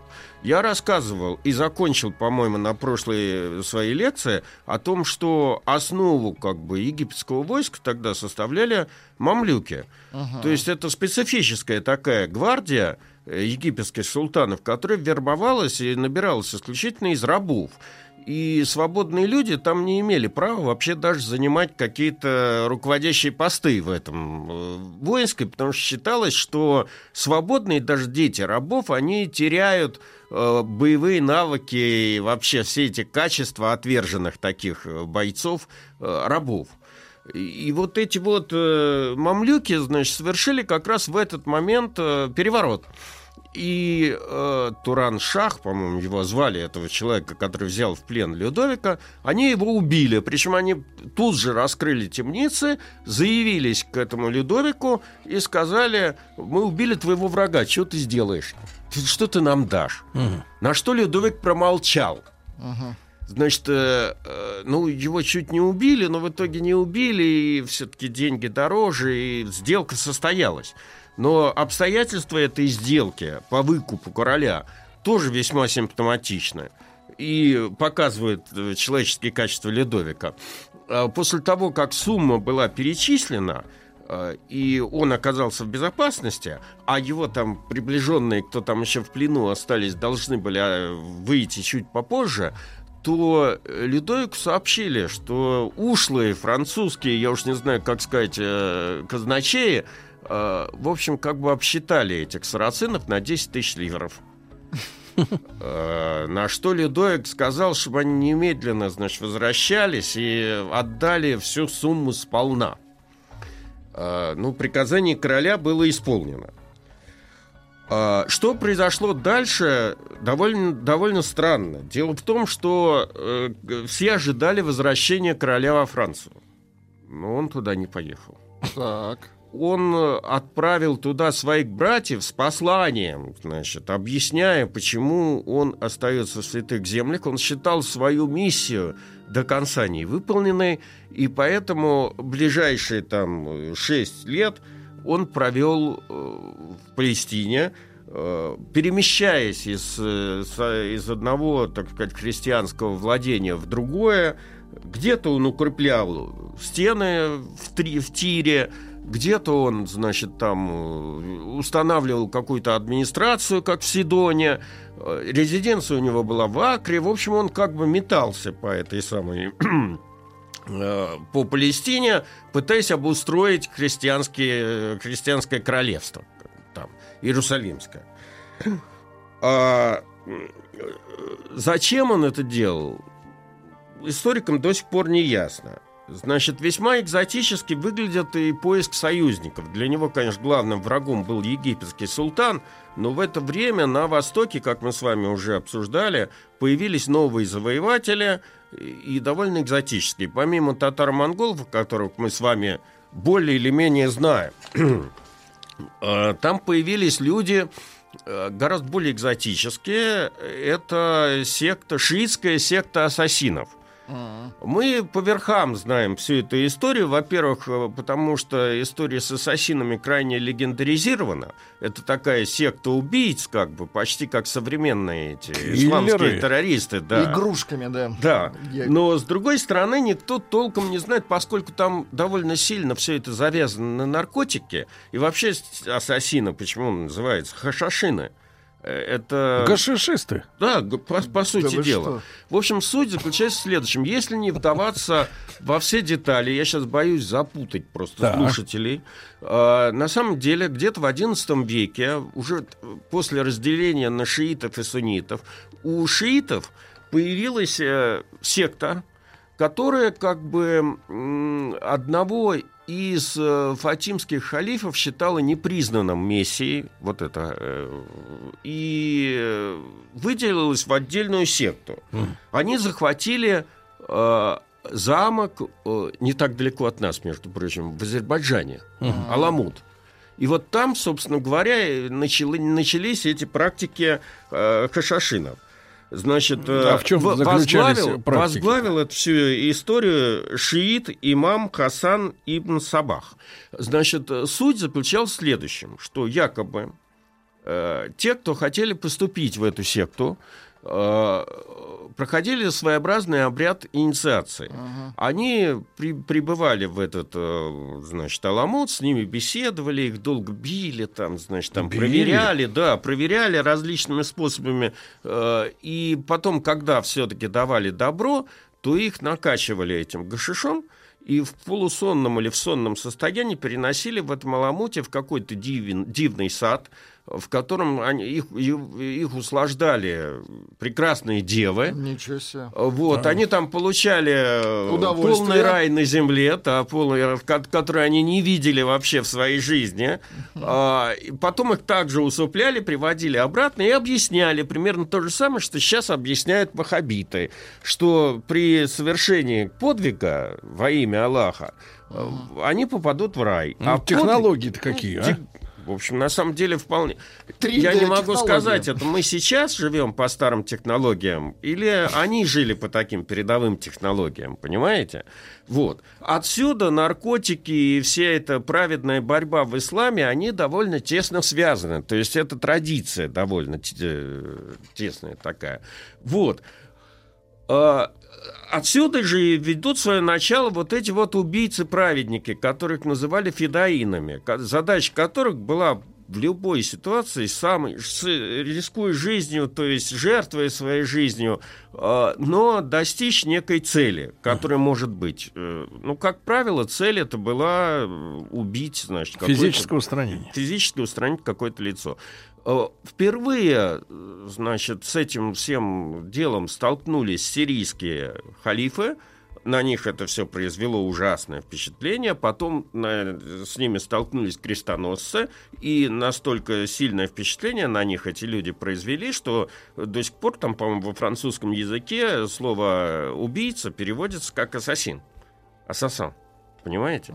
А, И вот. Звучит не очень, да. А, Им приписывают убийство Конрада Монферратского короля, значит, Иерусалимского королевства. Правда, ходят слухи о том, что сам Ричард Длинное Сердце заказал этим людям это убийство. Значит, э, про них ходят слухи, что они как бы э, порешили вот этот вот удачный, э, как его, бросок болтом, как в результате которого был убит Ричард Львиное Сердце. Вот, Болтом? Да. Ну, мы с вами обсуждали, болт это большая стрела на самом деле. Вот. эм, э, как бы э, им тоже приписывали это убийство. Действовали они в том числе и в Европе. Кого-то они там убивали. Поэтому это была большая проблема. Но, с другой стороны, как всегда бывает с западными рыцарями, они преклоняются перед силой. Вот, и Людовик пытался с ними какие-то переговоры вести. Э, Они захватили, эти самые люди, э, какую-то часть Сирии. У них были определенные замки. Как, как-то этот э, назывался, э, назывался этот Ма- Маасиф, э, замок в Сирии, э, в котором, значит, сидели эти ассасины, и с ними Людовик пытался вести какие-то переговоры. А, Мы не знаем о существе этих переговоров, они тоже довольно легендарны, потому что, если верить этим хронистам, сначала они решили эти ассасины устранить Людовика и послали наемных убийц. Но потом э, убийцы еще не успели добраться до своей жертвы. Они э, переменили свое мнение, решили вступить в переговоры и послали, соответственно, убийц для этих убийц, которые устранили тех людей. Зачистку. Да, зачистили. И переговоры такие действительно были. Более того, мы имеем свидетельство о том, что э, стороны обменивались подарками. Значит, даже есть какие-то, значит, э, сообщения об этих подарках, там, типа... Ценными. В числе Болт драгоценностей, присланных королю, был хрустальный слон очень тонкой работы и животное, называемое жирафом, тоже в весь из хрусталя. И мно- множество хрустальных яблок и и настольные игры, в том числе шахматы, и все эти предметы были усыпаны цветами из амбры, и драгоценностями. В общем, как бы на средневековых людей вот это вот все, все эти игрушки Шушера. произвели, произвели просто неизгладимое впечатление и свидетельствовали о богатстве. А э, вообще-то говоря, э, Людовик был не очень прост, потому что одновременно с, переговором со- с переговорами с ассасинами он еще послал монаха-францисканца Вильяма Ру- Рубрука э, для общения с монголами. В это время, 1256 год, эм, Уэгедей, по-моему, значит, этот сын Чингисхана, захватил э, Иран, Персию, и они там себя провозгласили, это ветвь, э, династия Ильхамами персидскими, и, в общем, как бы это была довольно внушительная по тем временам сила. Мы не знаем, насколько, так сказать, успешными были эти переговоры. Значит, э, Людовик э, э, вел вот эти вот все довольно активные действия и ожидал подкреплений из Европы. Но подкреплений не было. Значит, более того, как бы из Европы стали приходить довольно тревожные известия. Значит, вот когда братья его покинули Европу, вообще надо иметь в виду, что Франция управлялась королевой матерью вот этой вот Бланки, э, королевы Бланки. А э, н- письма короля, письма Людовика с призывом там помочь ему в обустройстве Палестины не нашли э, никакого, так сказать, участия у сильных мира того, но зато вызвало какую-то странную реакцию в народе. В общем, началось движение которая очень сильно напоминала поход бедноты или поход детей. Опять какая-то толпа нищих, этих бродяг, преступников стали собираться во Фландрии, значит, вот где-то в Бургундии, э, в Нормандии на севере, э, в толпы, делиться на сотни, тысячи, э, значит, заявлять, что им было какое-то видение Богоматери с тем, чтобы, так сказать, помочь королю, святому королю в Палестине, и, круша все на своем пути, стали двигаться на юг. А, Значит, э, надо сказать, что королева, хотя, хоть и считается, что она весьма успешно управляла Францией, ничего этим людям не пр- против- противопоставила, потому что как мать она хотела помочь сыну, который там был где-то вдалеке, в общем, кинут. Это законно. Идите, и сказала это, она. это давало возможность этим людям, в общем, распространять свое влияние сначала на, э, ю, э, на, на север, а потом на центр Франции. Они там бесчинствовали некоторое время в Париже, потом направились в Орлеан. Те священнослужители, которые пытались их разоблачить и говорить, что они самозванцы, что никакого креста им никто не давал, они просто убивали там э, в, в Орлеане, по-моему, они просто всех клириков порешили, когда они разорили этот, э, а тогда же все университеты были богословские. Надо иметь в виду, что образование э, вообще как бы имело возможность развиваться только по той причине, что оно служило Богу. Поэтому в западных университетах довольно много, во многих средневековых, которые мы ценим, там все эти э, Геттингены, там Марбурги, там среди прочих факультетов всегда присутствует теологический факультет. Понимаете? Вот. А, Тогда сами жители Орлеана, по-моему, там разделались с этими людьми. Ну, по крайней мере, верхушку их они по- порубили, э, взяв в, ру- в руки колья и э, там серпы с косами. И э, тогда только это вот движение стало сходить на нет. Э, Историки долго думали, как назвать это все. С одной стороны, это неофициальный крестовый поход. С другой стороны, это действительно крупное народное движение, которое выражало недоверие к знати, э, к предательству знати, значит, недоверие к церкви, э, вообще желание пограбить и, так сказать, выпустить, так сказать, пар, который, которого было много. И все это в итоге получило название крестового похода пастушков. Вот. Ну, такие пастушки, знаете, встретиться на большой дороге с такими трудно. Хотя некоторые из них до Палестины добрались. Там было несколько ветвей этих людей, Мгм. этих, этих групп. Когда они стали, когда это движение стало распадаться в разные стороны, то, соответственно, как бы э, какая-то одна из этих ветвей добралась таки до Италии, и там их перевезли к Людовику. И Людовик принял этих бандитов на службу. И они вроде как очистились от э, ра- разных грехов. А все остальные как-то разбрелись, разбежались, да, закончили довольно плохо. Вот. Э, Теперь э, 27 ноября ты- 1252 года умирает королева-мать. Вот это вот Бланка, Бланка Кассильская, Бланки Кассильская. Э, Поскольку э, по тем временам зимой в море никто не уходил, то э, известие, значит, о смерти э, королевы достигло Акры через полгода. А какой климат-то тогда Весной был? тысяч- Разве льдов-то не было же?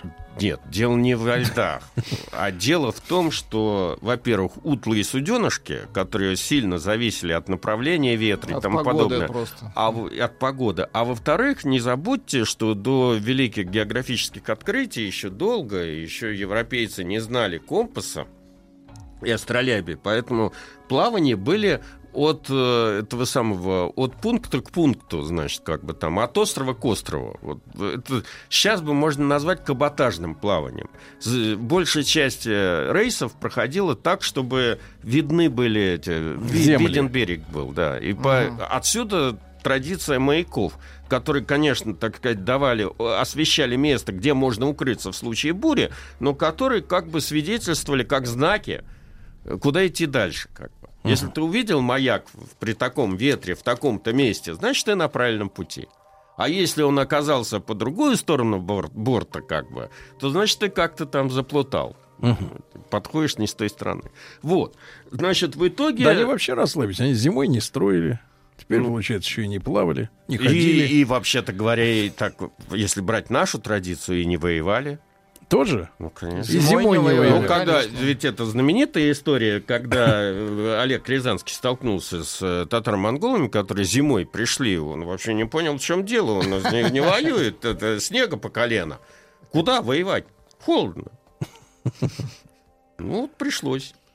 Это сейчас нас как бы большими специалистами по Северной войне считают, так сказать, в войне в Арктике и тому подобное. А тогда, в общем, это был нонсенс какой-то. Вот.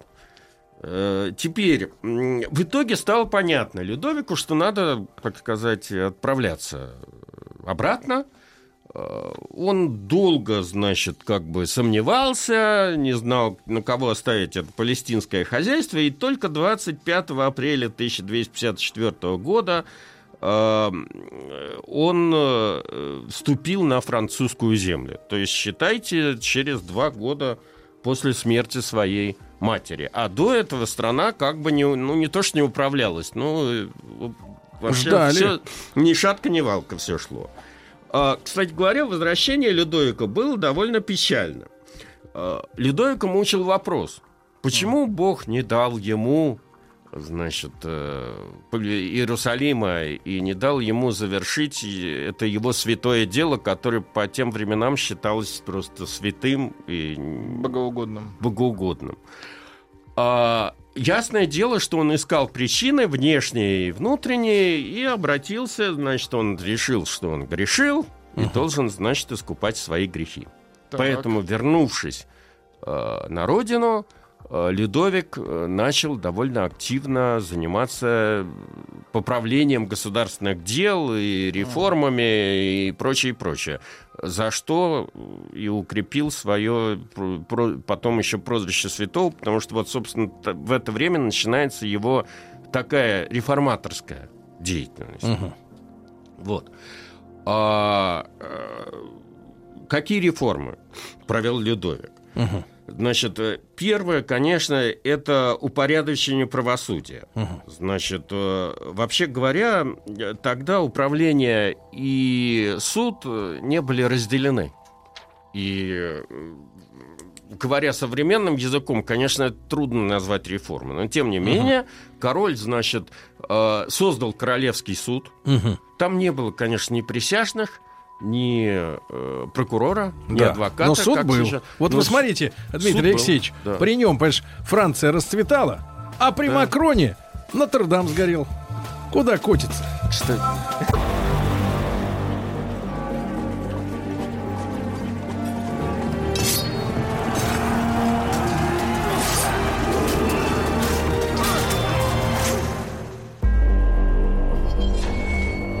За веру.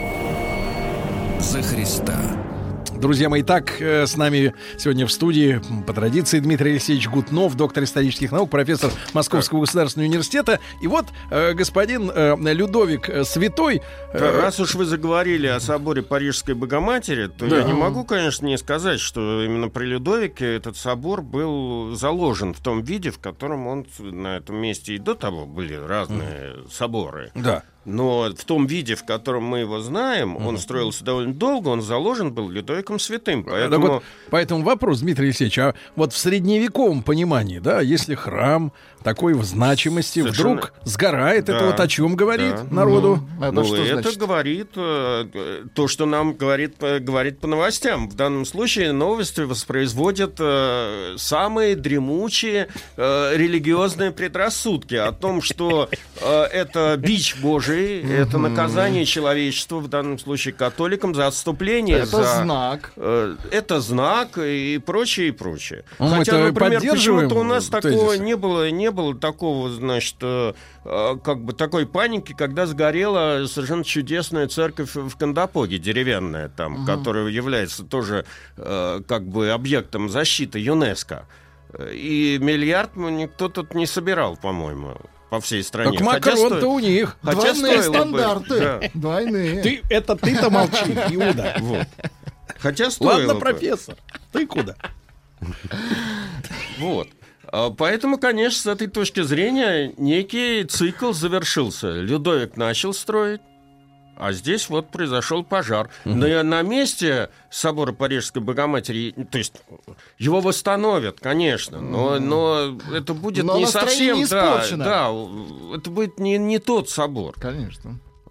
Вообще, он, как он- он может быть лучше, он может быть хуже, это уже потомки Уже, да. как бы оценят. Огнестойким он может быть, Да, конечно. Да, он может быть сделан из новых материалов, как вот у нас манеж, когда то ли подожгли, то ли сам сгорел, его сделали лучше, да еще внизу с дополнительным этим самым этажом. Но мы-то И- знаем. Но мы-то Ничего знаем, что мы не это не знаем. тот манеж. как бы, Знаем, все в новостях Слушай, было. я смотрю Да. на фотографии, тот. Вот. Это как прошлогодние фотографии. Поэтому, да, ну, история собора, надеюсь, продолжится дальше. Мгм, Понятно. Вот не, Но мы же не верим с вами в случайность. Ну, раз мы с вами тут живем в средние века, в 1256 году, то мы не верим, конечно. Так вот, э, довольно любопытно, возвращаясь к судебной реформе Людовика, значит, он создал Королевский суд. И э, лично участвовал в судопроизводстве. Это сейчас кажется, что Людовик, значит, как бы таким образом демонстрировал свою беспомощность э, в смысле того, что у него не было достойных судей, чтобы его заменить, как бы. А, Но на самом деле в то время, в средние века, не существовало представления о законе как какой-то бездушной, э, отвлеченной Машине. материи, которая вот э, как бы э, вершится вне зависимости людей, от людей. Тогда именно король, как глава государства, олицетворял еще и вдобавок справедливость. Помните, даже у нас в России царь-батюшка. Вот придет, он нас рассудит, и хороший царь всегда явится там. Вот он играл эту роль. Причем э, зачастую, опя- опять же, под своим любимым дубом. Он приходил в лес, садился на коврик и рассматривал там дела местных крестьян. Понимаете? Вот. И сейчас каждый может к этому дубу прийти, сесть на коврик и попытаться представить себя. И дуб в- жив. в роли- дуб жив. А собор сгорел. Вот. Ну, Жди, когда дуб надо, завалят. надо для очистки совести сказать, что дуб тоже пытались поджечь. Так, правда, когда? правда, в несознанке в 75 году В этом? какие-то в 1975 году какая-то группа э, Активистов? студентов колледжа, которые там приехали посмотреть на этот дуб, решили там, видимо, пикник устроить. И пожгли корни там. Да вы что? Части этого дуба. Но, в общем, как бы дерево стоит до сих пор. В общем, в какой-то части Это живо. сейчас этим студентам-то уж под 60. Наверняка. Могут мемуары Какой-нибудь. Жак Ширак там. Жак Ширак жарил Жак. Ширак, Жарил старше. Вот. Ну, это что касается судебных дел. Что касается дел эм, э, финансовых, тоже, значит, ведь на самом деле Людовик ввел э, твердую, как сейчас говорят, твердую валюту. Серебряные деньги вместо этих ливров, серебряные EQ. А в чем разница между ними? содержание драгоценного металла. Больше. И типа гарантии того, что это количество не будет уменьшаться. Вот. А, э, сам Вледоек вкладывал в это дело не столько экономический, сколько социальный смысл и сакральный смысл. Для него э, замена плохих денег, то есть потертых, фальшивых и тому подобное, но это дело богоугодное, как бы, а не а, благоче- ну, в общем, оно было, должно было быть благочестивое. При этом он, значит, на всех этих монетах начертал «Благословенно имя Господа нашего Иисуса Христа», а на другой, значит, монете достоинством другой IQ «Да здравствует Христос, да здравствует Христос, безраздельно взластвует Христос». Ну, логично, да. всё. Вот. А, э, одновременно он э, издает законы против ростовщиков. Значит, э, с, с точки зрения современного, конечно, экономики, он этим сильно... э, Банковскую систему? Да, да, банковскую систему, инвестиционную активность подрывал. Но он как, впрочем, многие, у нас тоже такие были князья, э, он э, ограничил процент с- который ростовщики имели право... В сутки. Значит, брать. Ми- микрозаймы ограничил. Да. А, э, более того, значит, он требовал, э, ш- э, как бы для того, ну, христианская эта формула, э, взаймы давайте, не ожидая ничего. То есть, Да как ладно. бы в, в идеале он хотел, чтобы это просто давали, как мы Ну, сейчас это хотим, утопия, да. т- эту, э, ми- мизерные проценты по кредитам получать. Вот он примерно этого хотел. А у него был уже банк Франции? Нет, нет, нет. Банк Франции. Просто это- кто был это инвес- инвестором? Вообще-то говоря, все эти истории с банками, центральными банками, они возникают в 16-17 веках. Вот. Так что там никакого централизованного такого управления не было. Естественно, по, по этим указам ну, попали и под это дело и евреи, поскольку ростовщический бизнес у них был, в общем, главными в этом деле были они, то это ударило, можно рассматривать как антисемитскую такую акцию. Ну, плюс к этому э, королю еще предложили на процент, который, значит, евреи берут э, вот за банковский кредит, еще наложить процент, который они должны часть этого процента платить в казну. Ага. То А есть, он? как бы, Типа взятка такая. ну, нет, это как бы налог на Такса. налог. То есть на, налог с прибыли, мы бы А, налог с сказали. Но это почему-то должно было касаться только евреев. Поэтому можно сказать, что тут не обошлось без такой антисемитской составляющей. Ну, надо же помнить, что это Папа Римский-то тогда же возложил на них. Ну, да. Да. Значит, э, тем временем в э, э, Палестине тоже были полные нестроения. Значит, э, в Акре, которая была столицей этого Иерусалимского королевства, чуть ли не два года шли бои между христианами. Все эти бои получили название войны, войны Святой Субботы. И на самом деле упирались в то, что генуэзцы с венецианцами не поделили какую-то часть этого города, видимо, выгодную с точки зрения торговли. Там стояла церковь Святой Субботы, и два года, по-моему, они там, значит, друг друга благополучно убивали, убив за это время 20 тысяч человек. Если их там было всего, наверное, человек 50 тысяч. Ну, да? это не значит, что они единовременно это делали. а как- Подъезжали новые Подъезжали трупы. новые, в общем, включались в это дело и прочее, и прочее. А В 1256 году а, внук Чингисхана Хулагу значит, захватил Иран вторично и основал там э, э, государство, которое стало именоваться Улус-Хулагу. А, В 1258 году его войска взяли Багдад, то есть вышли к Сирии, по сути дела. А вот, э, Дмитрий Алексеевич, вы знаете, что наши слушатели, я тоже, э, разные сейчас альтернативные источники слушают э, в Ютьюбе, тоже там много лекторов появилось, да? Так. А вы, вы признаете, что вот Русь, она тоже числилась как улус, вот большой Да, этой да, империи? Да, да, поначалу, да. Золотая Орда — это как бы восточный улус.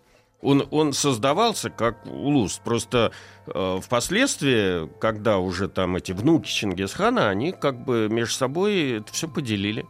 И появилось с 1256 же года государство Золотая Орда, как, бы, которое формально, ну, они там еще были родственниками, конечно, и формально там что-то они были связаны, но столица этого государства город Сарай.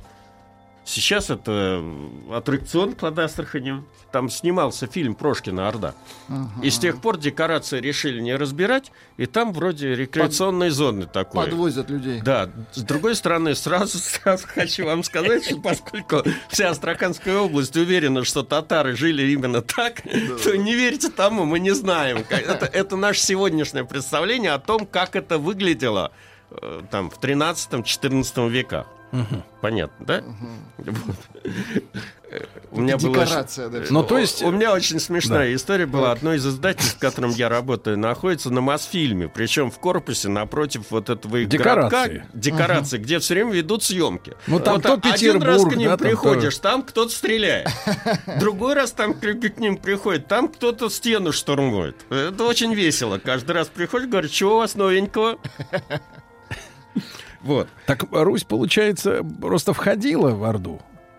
Она изначально входила в Орду. Ну, я вам сейчас буду говорить прописные истины, но э, из-за разных обстоятельств, и климатических, и, ну, представьте себе, значит, территория громадная, даже для Конечно. сегодняшнего Ну, размера. контролировать. Контролировать ее трудно, и до сих пор историки теряются в этом вопросе. То есть либо надо принять как бы мнение Гумилева и тогда сказать, что 4 тысячи этих самых монгольских всадников контролировали всю европейскую часть России, что неправда как бы. Либо э, представить себе, что тут были какие-то немыслимые там с ч- 400 тысяч человек оккупационных войск, которые и сейчас трудно выставить, понимаете? Поэтому по большому счету это был некий договор между русскими князьями, которые не могли противостоять монгол, монголам в этот момент в сомкнутом строю. Ну, строя у нас не было военного такого, как, какой был у монголов. И монголами, значит, по делегированию части полномочий э, монголам. Они, значит, там осуществляли защиту внешних границ, там поддерживали какое-то худо-бедно какое-то законодательство, там порядки, э, собирали налоги, но взамен этого правили, как бы, собственно, наместниками были от имени монголов э, русские князья. И старшим из них обладал, старший из этих князей обладал ярлыком на Великое Владимирское княжение. Вот. Ну, я сейчас буду пересказывать такой примитивный курс русской истории. Мы с вами отвлечемся от крестового похода. Не надо. Вот.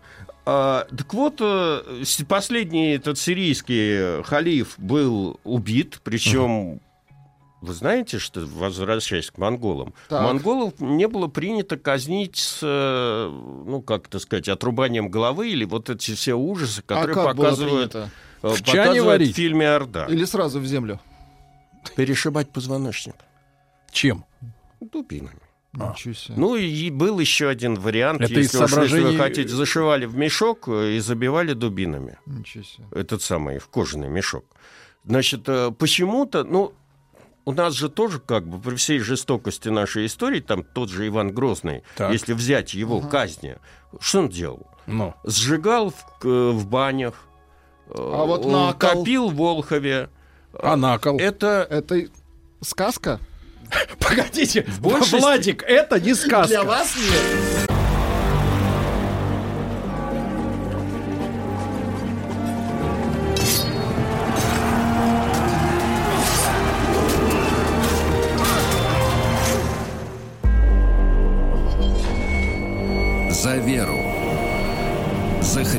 Друзья мои, Дмитрий Алексеевич Гутнов, э, доктор исторических наук с нами. И вот по просьбе Владика э, мы должны уточнить все-таки вот да. с, э, сказка, кол и как там это Насколько всё? это правдоподобно? Да, да. На кол сажали? Судя по паузе. Да. Ну вот если я скажу, что не сажали, Ну. мне не поверят. Если я скажу, Почему что поверим? Как бы, ну, ясное дело, что в условиях какого-то аффекта и тому подобное сажали на, на кол. Ну, ну что, отрицать не буду. Но это дело было не, не христианское, не богоугодное. Например, убить человека, как делал это Иван Грозный, с- сожже, э, когда Сжечь. людей сжигали в бане, это вполне по-христиански, потому что Да там вы икон что? нету, как бы, и, соответственно, человек кровь не проливается, понимаете? То есть, как бы, христианская заповедь «не убий» действует. Так у католиков тоже было без пролития крови самая Да, гуманная да, казнь да. сжечь. Вот. Но только они, А- видите, а у них как? На виду, чтобы люди видели. А тут как бы Совершенно закрыто, верно. культу- Совершенно- это культурно. культурно. Вы про Культурно. баню, что закрыто. Культурно. Вот. А, Поэтому тут был, есть своя как бы такая логика во всех этих действиях, которые мы считаем бесчинствами, бесчеловечностью и тому подобное. На самом деле там чему-то это все подчиняется.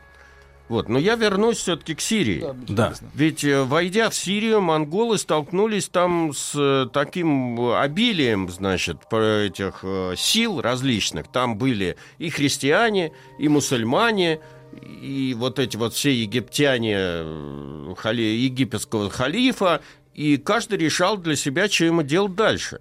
Причем какая-то часть э, по-моему, христиан, которые жили в э, Сирии, решила от греха подальше, так сказать, по- по- податься под Чингисхана.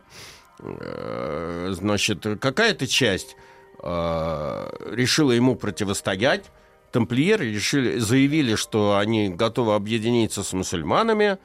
ради борьбы с э, этими новыми язычниками, потому что они считались для них страшнее мусульман, все-таки мусульмане, евреи, как к ним не относиться, но это одна вера, то есть идет от одного бога, то есть это уже тогда осознавали. Вот. Э, В 1260 году э, э, некий э, командующий мамлюками султан, мамлюкских султан Бейбарс в союзе с немногочисленными тамплиерами и вообще кто там мог с ними, с ним сотрудничать, все-таки разгромил монголов и неким образом стабилизировал ситуацию. Вообще говоря, этот раб интересная фигура. Э, Его некоторые русским называют, э- этот, этого бей- бейбарса, этого султана. Почему? Потому что, как и всякий мамлюк, он верстался из рабов. Рабов египтяне в основном брали на... э, Невольничьем рынке? Невольничьем рынке, догадайтесь, где? Э, В этом, э, как его? Да-да-да. Сейчас, сейчас, сейчас это. э, Курорт у нас. Да, курорт, точно. э, На Кипре? Нет. Да какой На Кипр? Кавказе, этот, Да какой Новороссийск. Закавказье? Новороссийск. Нет, не Новороссийск, а что ни на есть наш Крым. Евпатория. А, ну Она да, там же как раз они тусили. Вот, Вот это главный, главный центр работорговли вплоть до 1783 года. Пока там русские не появились, основных рабов они поставляли. Как вы догадываетесь, это какие были рабы по национальности в основном? А, Половцы, считайте, кипчаки их иногда называют, славяне, ну и кавказцы какие-то. Их называли черкесами. Ну, захваченных Всех земель. как бы, там, будь то они кабардинцы, кто угодно, сейчас они, они все шли как черкесы.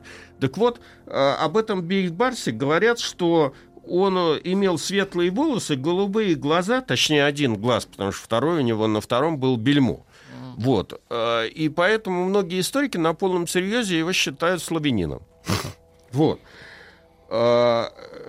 И после этого граница стабилизировалась между монголами и как бы этим египетским султаном. И в 1262 году вот этот вот Улус Хулагу как бы обратился к Людовику Святому с предложением э, совместной борьбы с египтянами.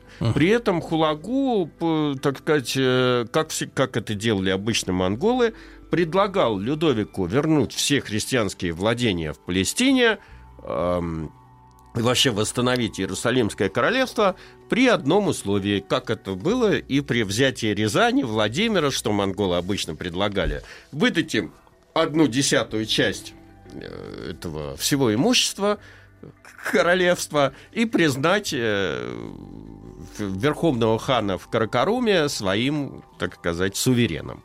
Э, Значит, э, этот отказался Людовик от этого лесного предложения, э, и, соответственно, союз этот не состоялся. А, Поэтому в крестьянской Сирии главной угрозой стал вот этот вот самый Бейбарс. А, И первое, что он стал делать, это уничтожать вот эти вот э, мелкие крестьянские владения поодиночке. Первыми пал, первым пал Латинская империя. Вот это вот э, в центре с Константинополем. Но я уже это расскажу в следующий раз. В следующий раз, да. Друзья мои, э, Дмитрий Алексеевич Гутнов, профессор Московского государственного университета, доктор исторических наук. Э, Если не успеваете в прямом эфире, как говорится, послушать, милости просим на сайт радиомаяк.ру, также в подкастах, в iTunes, в любое удобное для вас время. Дмитрий Алексеевич, гран мерси. До свидания.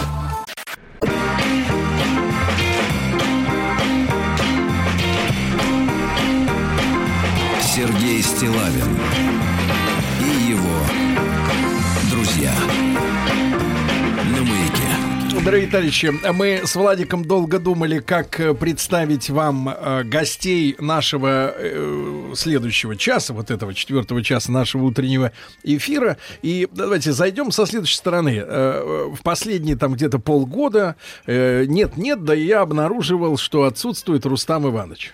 Куда-то опять улетел, уехал, куда-то ускакал. Скрылся.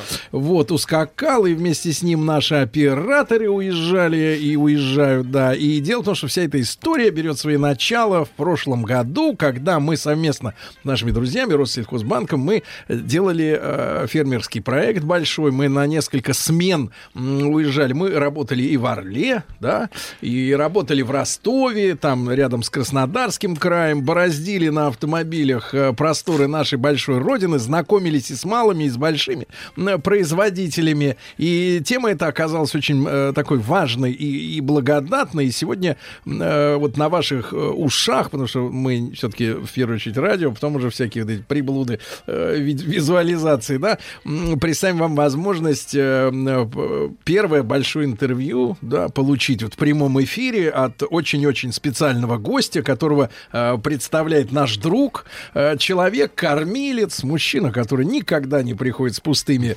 э, руками, э, да, в наше здание. Андрей Данилен- э, Дани- Даниленко. Андрюш, доброе утро. Всем доброе утро. Да, это эксперт э, и, и сельхозпроизводитель, да, и, и его многие знают именно как человек, который занимается сельским хозяйством и переработкой.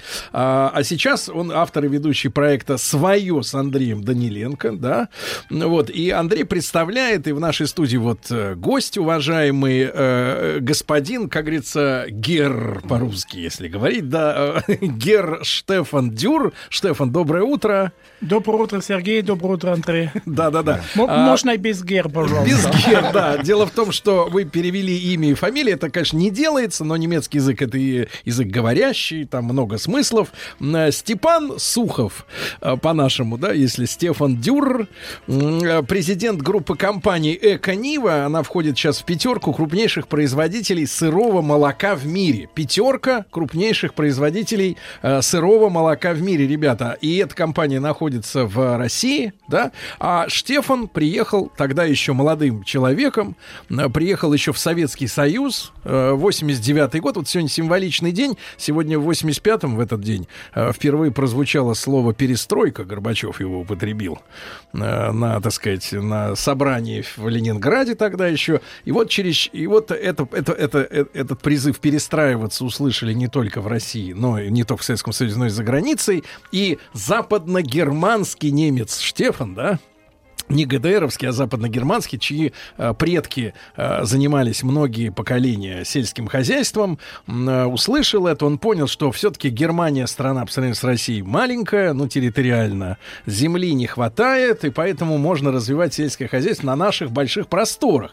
М, э, м, Ну, мы отдельно по биографии пройдемся, естественно, это очень интересно, потому что мало того, что человек приехал, он приехал в ту страну, уже 30 лет прошло, все катастрофически изменилось, причем несколько раз уже изменилось все. И, тем не менее, он успешный человек, он остается здесь работать, да, и Андрей, может быть, вы несколько слов, да, таких э, почти интродукции сделаете? Да, да, как... Спасибо еще раз всем доброе утро, спасибо, Сергей, что и пригласил сегодня. Э, Я действительно э, и не только с большим удовольствием занимаюсь сельхозпроизводством, но больше 10 лет э, возглавлял э, Национальный союз производителей молока. И вот больше трех лет э, прихожу регулярно к Соловьеву на Вести ФМ, и часто мне когда я рассказываю про разных людей... Я, Вас кстати, называют лоббистом. Ну, как, то, В хорошем как, смысле как этого бы меня слова. не называют, как только меня не называют, да. И часто э, я рассказываю про разных людей, кстати, про Штефана тоже не один раз рассказывал, и часто получаю отклики такие, Андрей, вот а хотелось бы вот этих людей воочию увидеть, услышать и так далее. И действительно очень много мифов, я считаю, у нас в стране про сельское хозяйство, очень много непонимания. Э, Все, всем кажется, что пришел в магазин, и вот э, помидоры берутся само собой, молоко получается само собой, картошка само собой, и мало кто знает вообще, что стоит за этим... Так оторвали человека от земли, да, оторвали. продуктом. Ну, у нас вообще урбанизация, ведь э, большая часть людей уже живет в городах, и сейчас дети, например, ну, не знают, э, не видят летом живых коров, потому что уже к бабушке э, ездит уже там газон, и э, мало у кого есть доступ вот к тому, чтобы увидеть действительно реальное сельское хозяйство. Поэтому я и с удовольствием взялся за вот этот проект свое. Очень благодарен Россельхозбанку, что они поддержали.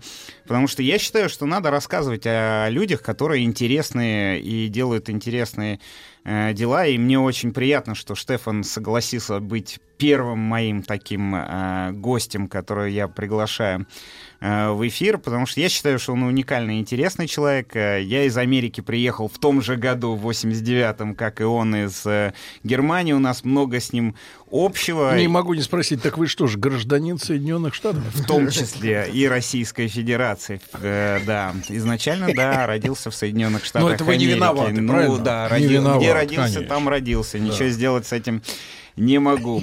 Вот, поэтому, э, Штефан, я вот очень хочу, чтобы страна услышала именно тебя и про тебя, потому что ты действительно очень скромный человек, который очень редко эм, даешь интервью, такой вот, ну, чтобы э, на, на национальных э, каналах, а такой вот развернутый рассказ о тебе я, по крайней мере, нигде не видел и, и не слышал, поэтому вообще расскажи, э, мне очень нравится история, как ты принял решение э, приехать э, в Советский Союз. Почему, почему именно ты э, приехал в Но Советский напомню, Союз? что Штефан именно из Федеративной Республики Не Германии. Ге- не германской демократической. Да, да, да, да, из Ну да, Западной спас- Германии. спаси- спасибо, Андрей, за, за приглашение.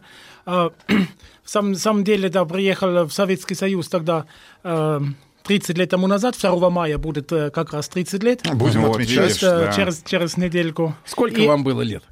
Да, можно считать, э, было 25 лет.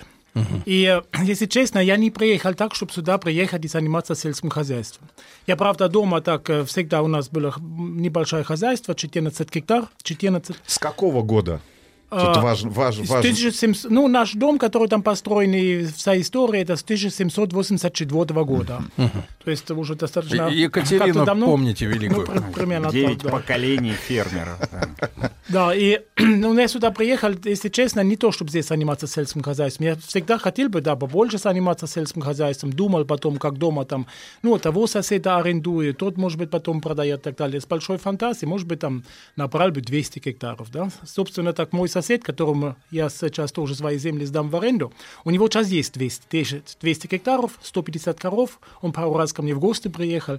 Ну, так, не- немножко даже завидует, скажем так. А я приехал сюда как, просто как практикант, э, который, ну, мне просто было интересно, да, в то время, ну, по- по- по- понимаете, в то время, да, чем 25 лет, бывает такое время в жизни, когда хочется просто что-то совсем другое делать.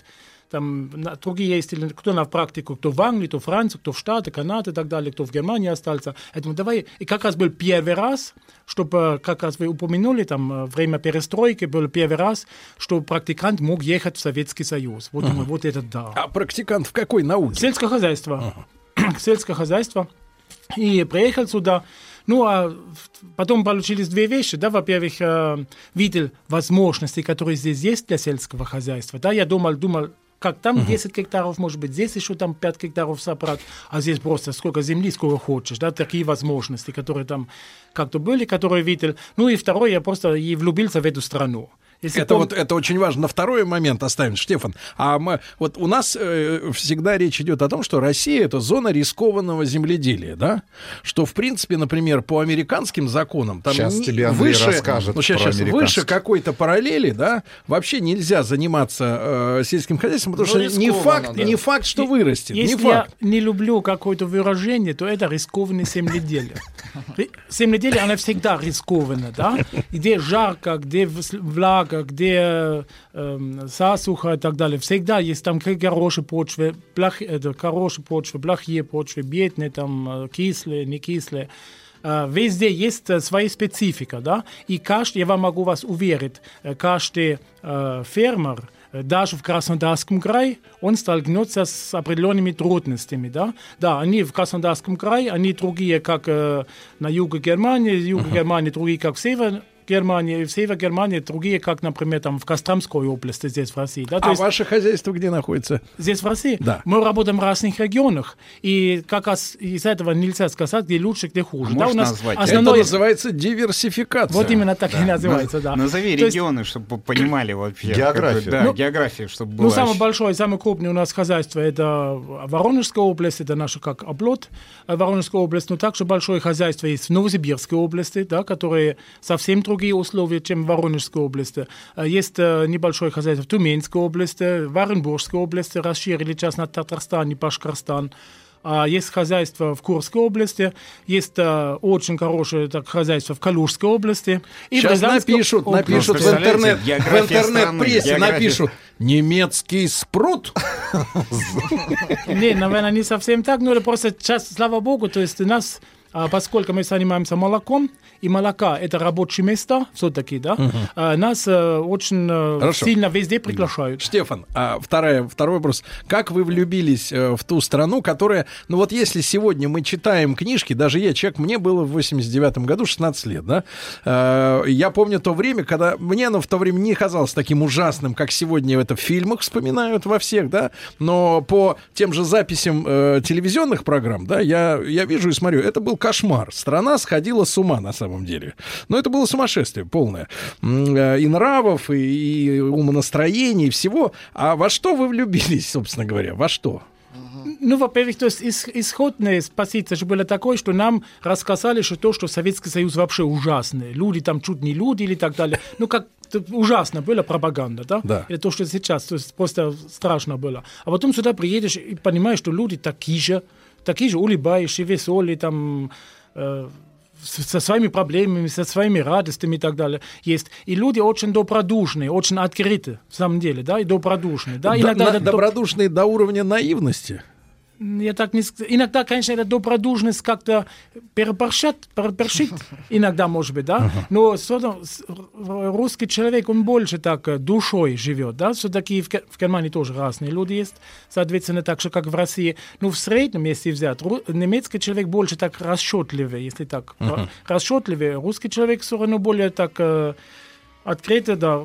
Н- Может быть, не наивно, но помню, то время еще, да, было еще больше вот эта теплота, это между челове- межчеловеческие Да, отношения, там собрались там в кухне где-нибудь, там ресторанов так и не было так особо, да, вот было Да. больше еще такая жизнь.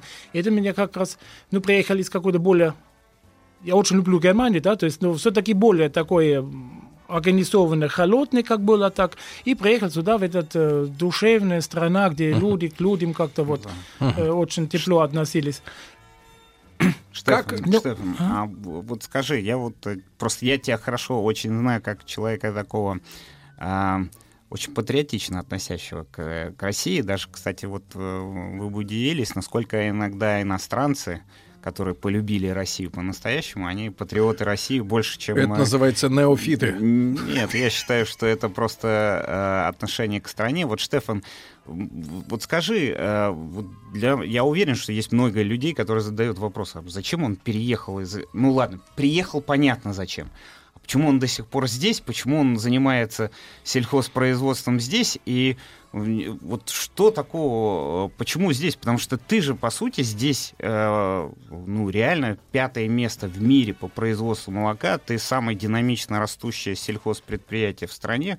Вот почему, почему здесь? Почему ты вот все свои силы Ну, бросил здесь? Ну, это сочетание вот а, обеих факторов. Да? С одной стороны, здесь отличные условия для ведения сельского хозяйства. Не смотри там на климатические, так везде есть эти риски, которые вы назвали. А, плюс огромная государственная поддержка, тоже надо сказать, э, что здесь достаточно хорошие условия для ведения сельского хозяйства. Ну и второе то, что с людьми мне здесь э, легко.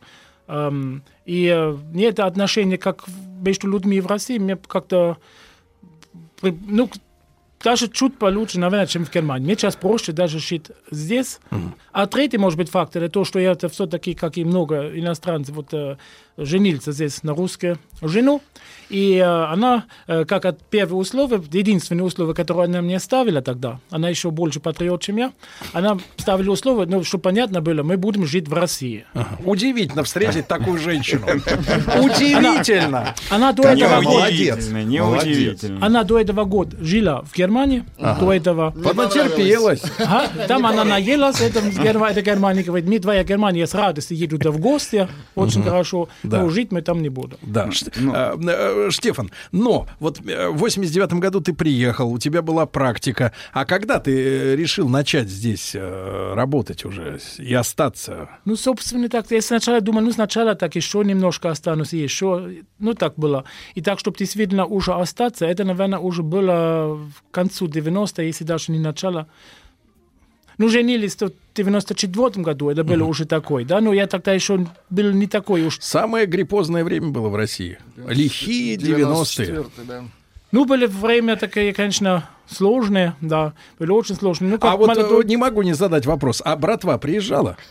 Предлагали помощь?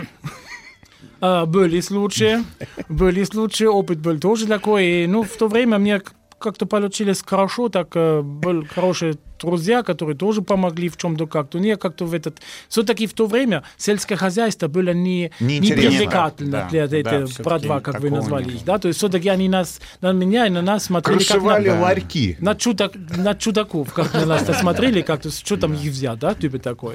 Э, Штефан, а скажи, вот мне просто интересно, вот, э, вот что тебе больше всего в России нравится, и наоборот, что тебя вот э, ну, напрягает или ты бы изменил? Вот что тебе больше всего нравится?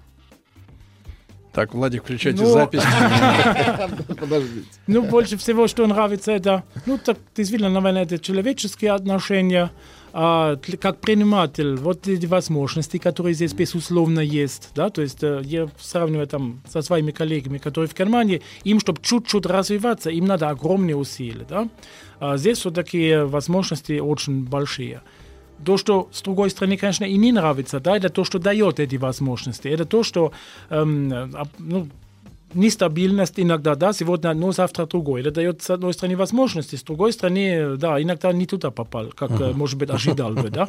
Это иногда сложно. Ну, иногда тоже такой, может быть, тоже связано с с одной стороны душевно, с другой стороны это иногда превращается в какую-то безалаберность, да, когда ты думаешь, ну, блин, сколько сделано, сколько работано, да, доделано, а потом, ну, один, два, три человека, какое-то безалаберное отношение, вот и, все испортится обед, да, вот это Мы очень часто, мы очень часто, кстати, мы э, вот после новостей эту тему продолжим, да, очень часто с нашими гостями, которые в разных сферах трудятся, да, и туризм, и там и сельское хозяйство, и какое-то производство, очень часто сталкиваемся с тем, что э, менталитет у нашего человека, особенно сельского, да, я, я это не критикую, это как данность надо принять, да, он как бы так независим от э, каких-то логических раскладов бывает. Э, Вот, э, ситуация, когда, например, с людьми договорились, что они придут на работу, а они говорят, а у нас колорадский жук, мы не придем, у нас, да, и вот эти вот э, эти вещи, они как бы э, бизнес очень часто стопорят. Может быть, вот об этих обязанностях, особенностях, да, э, немецкого, ну, как в нашем стереотипе, немцы склонны к порядку. Да, орднунг, как ну говорится. да, и к логике, иногда Да, к логики не хватает. здесь, Вот. да, а есть- у нас как бы люди склонны душ- жить душой, да, жить душой. И логика Но в нам этом, как-то... но в этом есть и Да, своя прелесть Да, и вот России, в этом сочетании, да, э, немецкого, э, немецкой логики и нашей на- душевности, вот об этом после новостей сразу продолжим.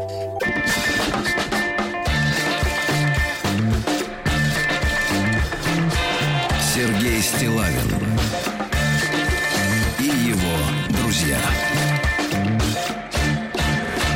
маяке. Друзья мои, сегодня в- у нас в, рамке, в рамках специального интервью э, сразу два гостя. Андрей Даниленко, наш э, давний товарищ, эксперт и автор и ведущий проекта «Свое» с Андреем Даниленко. Андрюш, еще раз доброе утро. И, и- и вместе мы пригласили сегодня господина или товарища, или друга Штефана Дюрра. Это президент э, группы компании «Эко Нива», которая входит в пятерку крупнейших в мире производителей сырого молока. О молоке и о том, что такое, ну, как бы альтернативное молоко. Не очень, молоко. Да, очень важно будет послушать, потому что я у многих у своих там знакомых слышу, что дети, э, впавшие там в, в школьном возрасте в эту, в истерию какого-то похудения или квази-защиты животных, они, значит, вот э, сбегают от нормальной еды, которую всегда мы ели, вот в, в эти альтернативные какие-то залежи. По ночам, правда, она, они хомячат колбасу из холодильника. Вот. А днем изображают веганов и вот, вот это все вот это. Об этом поговорим тоже. Но, э, Андрюш, Да. продолжим, да, Да, вот разговор о спасибо. жизни. Штефан, э, просто в двух словах э, расскажи, чтобы было понимание, э, с чего ты вообще начинал, ну то есть с чего бизнес. Я подчеркиваю, бизнес начался в России, и к чему ты пришел на сегодняшний день. Я понимаю, что э, и часа не хватит, но постарайся как бы обрисовать, чтобы это было не то, что ты с- э, за год стал пятым в мире по производству молока, а, наверное, был какой-то процесс, через который ты прошел для того, чтобы стать тем, кем ты являешься на сегодняшний день. Но если, да, спасибо, Андрей. А, Но если помним, да, 90-е годы были очень так э, сложные. Мы тогда организовали разные обмены студентами, сельской молодежи. Создали, вот э, был этот- проект Германия-российский аграрный политический диалог, как-то, потому что как-то через э, знакомство так создали такой проект. А, начали потом торговать биушной сельхозтехникой, какой-то старой техникой, которая Германии. гитлеровские колхозы, им уже не нужно было, а здесь еще нужна была. Все помним, сельхозники помнят эти ешки, которые кому уборочные Да, комбайны были, помню такие очень Е281 и косильки Е302 Fortschritt. Потом э, побольше техники возили, семена потом привозили, а потом органические э, гречиха здесь у фермеров закупали, продавали на выставку в Германии, на международные рынки, так совсем небольшие объемы. Ну, все было вот такой бизнес 90-е годы как-нибудь. Э, Прошили, развивались, а потом уже начало, самое начало 2000 года сельхоз, торговля сельхозтехники стала более э, серьезно, стали больше серьезно заниматься еще так э, с иностранной техникой компания э, John Deere, если так это не как реклама идет. Знаем Это таких да. производителей. А потом в 2002 году было первый раз, ну, была возможность, как раз, если помните, был закон о земле, закон о развитии сельского хозяйства, была возможность э, так, э, покупать, или даже не называешь, там, э, взять или так начинать работать э, в хозяйстве. Бои, да? бои прям. Да, это как раз была очень сложная процедура, и в одном хозяйстве, в Лис- хозяйство Тихий Дон, Лискинский район, Воронежской области, э, мы там начали работать. Очень примитивно, очень так просто. Ну, мы, И- сколько вас было человек? да, нас в, в ко- в колхозе было много людей, человек, не знаю, 300, 400, я уже не помню. Да, ну, у нас в компании, команда. наша команда была, может быть, человек 20 так. Это все И- немцы? Нет, я единственный, так, который как немец. Я всегда, вот, некоторые иностранцы в компании, это хорошо, это как соль в борщу. Но если, слишком, если их слишком много, то это все, несъедобный борщ получается.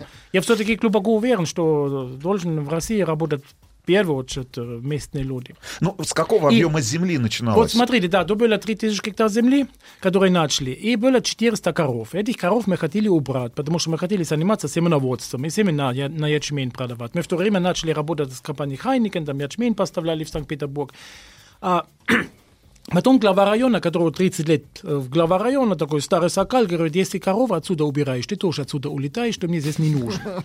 А Зачем не нужно? Ну, потому что это рабочие места населить. А если коровы Очень нет, то потом, э, да, потом, потом этих э, рабочих места не будет, потом закроется садик, школы и так далее. Все это. Из-за этого, если ты их убираешь, ты вылетишь отсюда. Ну, думаю, ладно, что так, с уважением относился.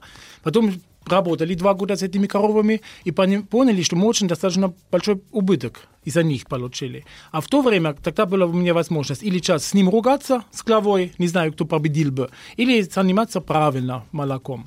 И э, в то время как раз начали государственные программы развития э, животноводства, э, было в то время, он тогда сказал, давай тогда теперь здесь помогу. И ты сделал так правильно. И так в 2005 году с государственной поддержкой мы первые настоящие хорошие фермы строили на 1200 коров, и действительно хорошая ферма. Вот из этого все началось. И потом дальше, дальше, дальше. А, развивалось. что, а что неправильно было в тех коровах? Что надо было изменить?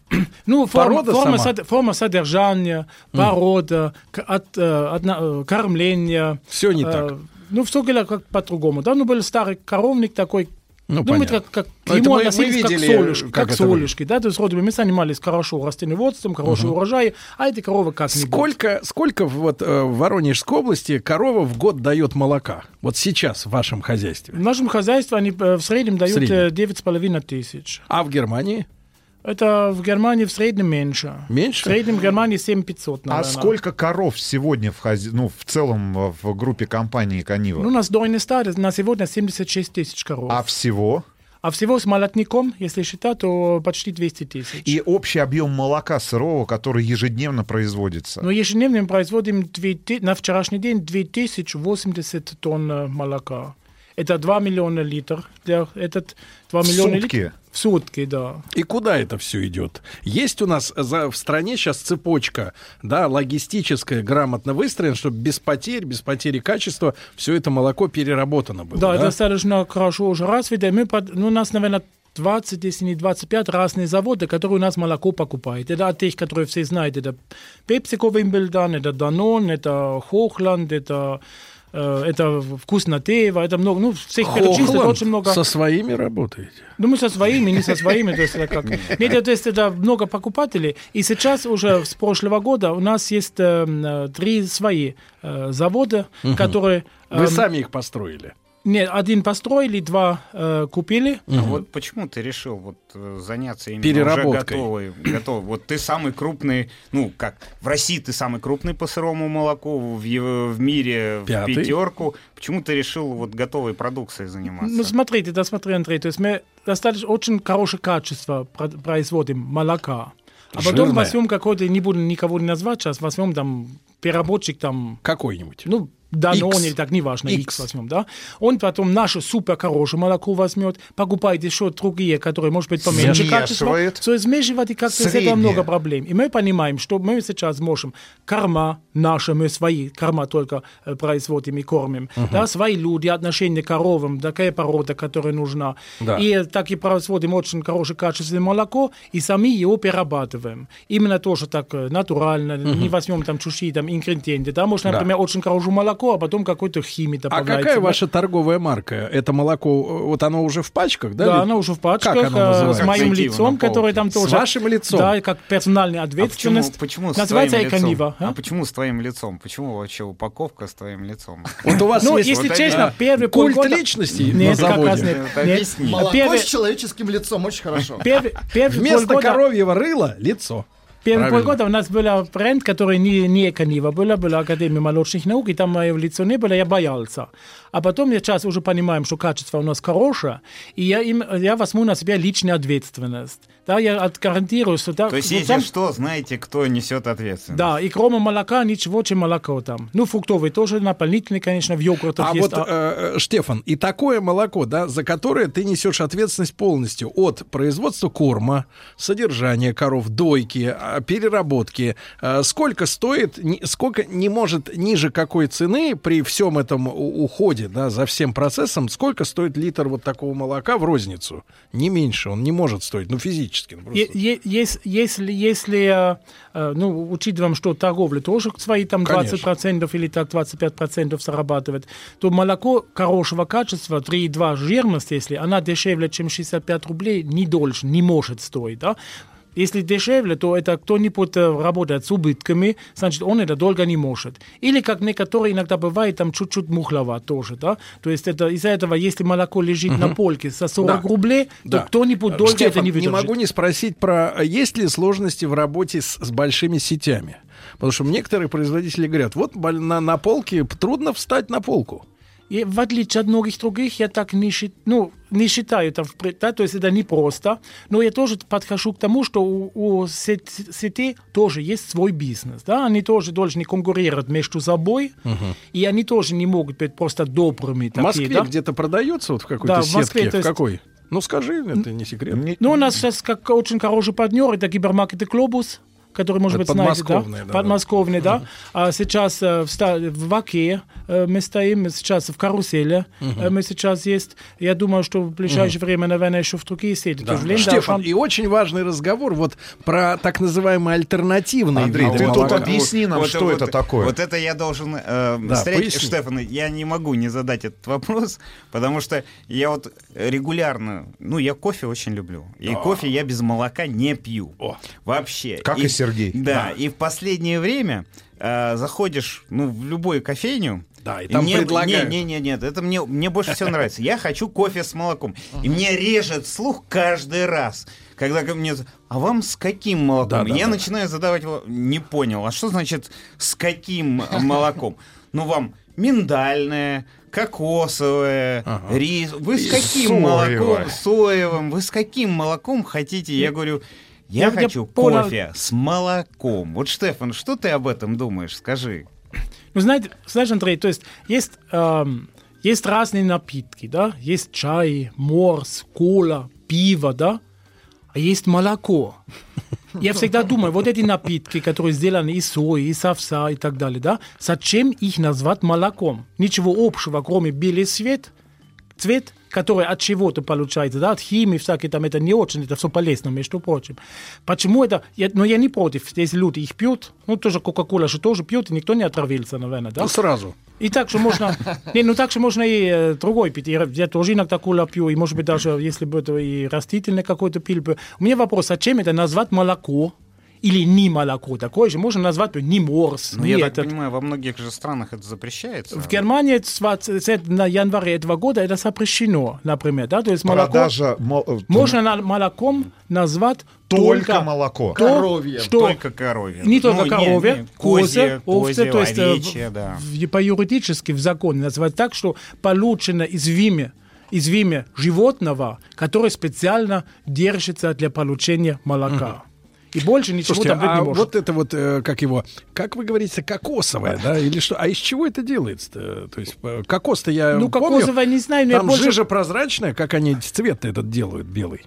Ну, кокосовое э, глубоко не вникал, вникал в другие, да, которые там из на базе овса, например, да, которые Так, делаются, о, да. овес. Ну, вос- вот возьмется овес, э, ну, молится, отжимается все, что полезно в оболочке, да, мы понимаем, все, что полезно в оболочке, это убирается, дается животным на корм, как-то можно покупать, а потом э, остальное эм, значит, э, разбавляется водой, и что потом, э, потом добавляется определенная химия, чтобы это было потом сохранилось, и чтобы добавить какой-то вкус. И рапсовое масло для того, чтобы какой-то жирность Ох. была. Там нету белка, и э, ничего так, такого по- полезного нету. Ну, я, я думаю, что если сравнивать этот напиток с Кока-Колой, наверное, будет больше правильно, нежели его называть с каким-то молоком. Стефан, а кто является законодателем этой моды? Вообще откуда в- Откуда взяло- ноги? Откуда Ну, ноги очень растут? хороший маркетолог. Это из Запада тоже идет. Идет там в Калифорнии, например, там есть такой, том, что да, из удивительно, Штатов. продается дороже часто, Да, чем- это чем маркетолог, молоко. это супер. к вам, Вот, так да. сказать, Андрей, вопрос-то.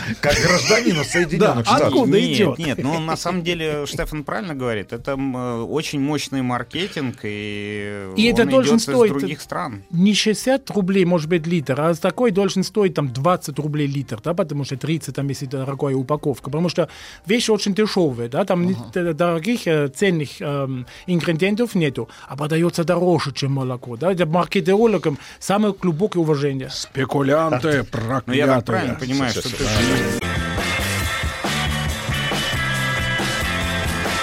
Сергей Стилавин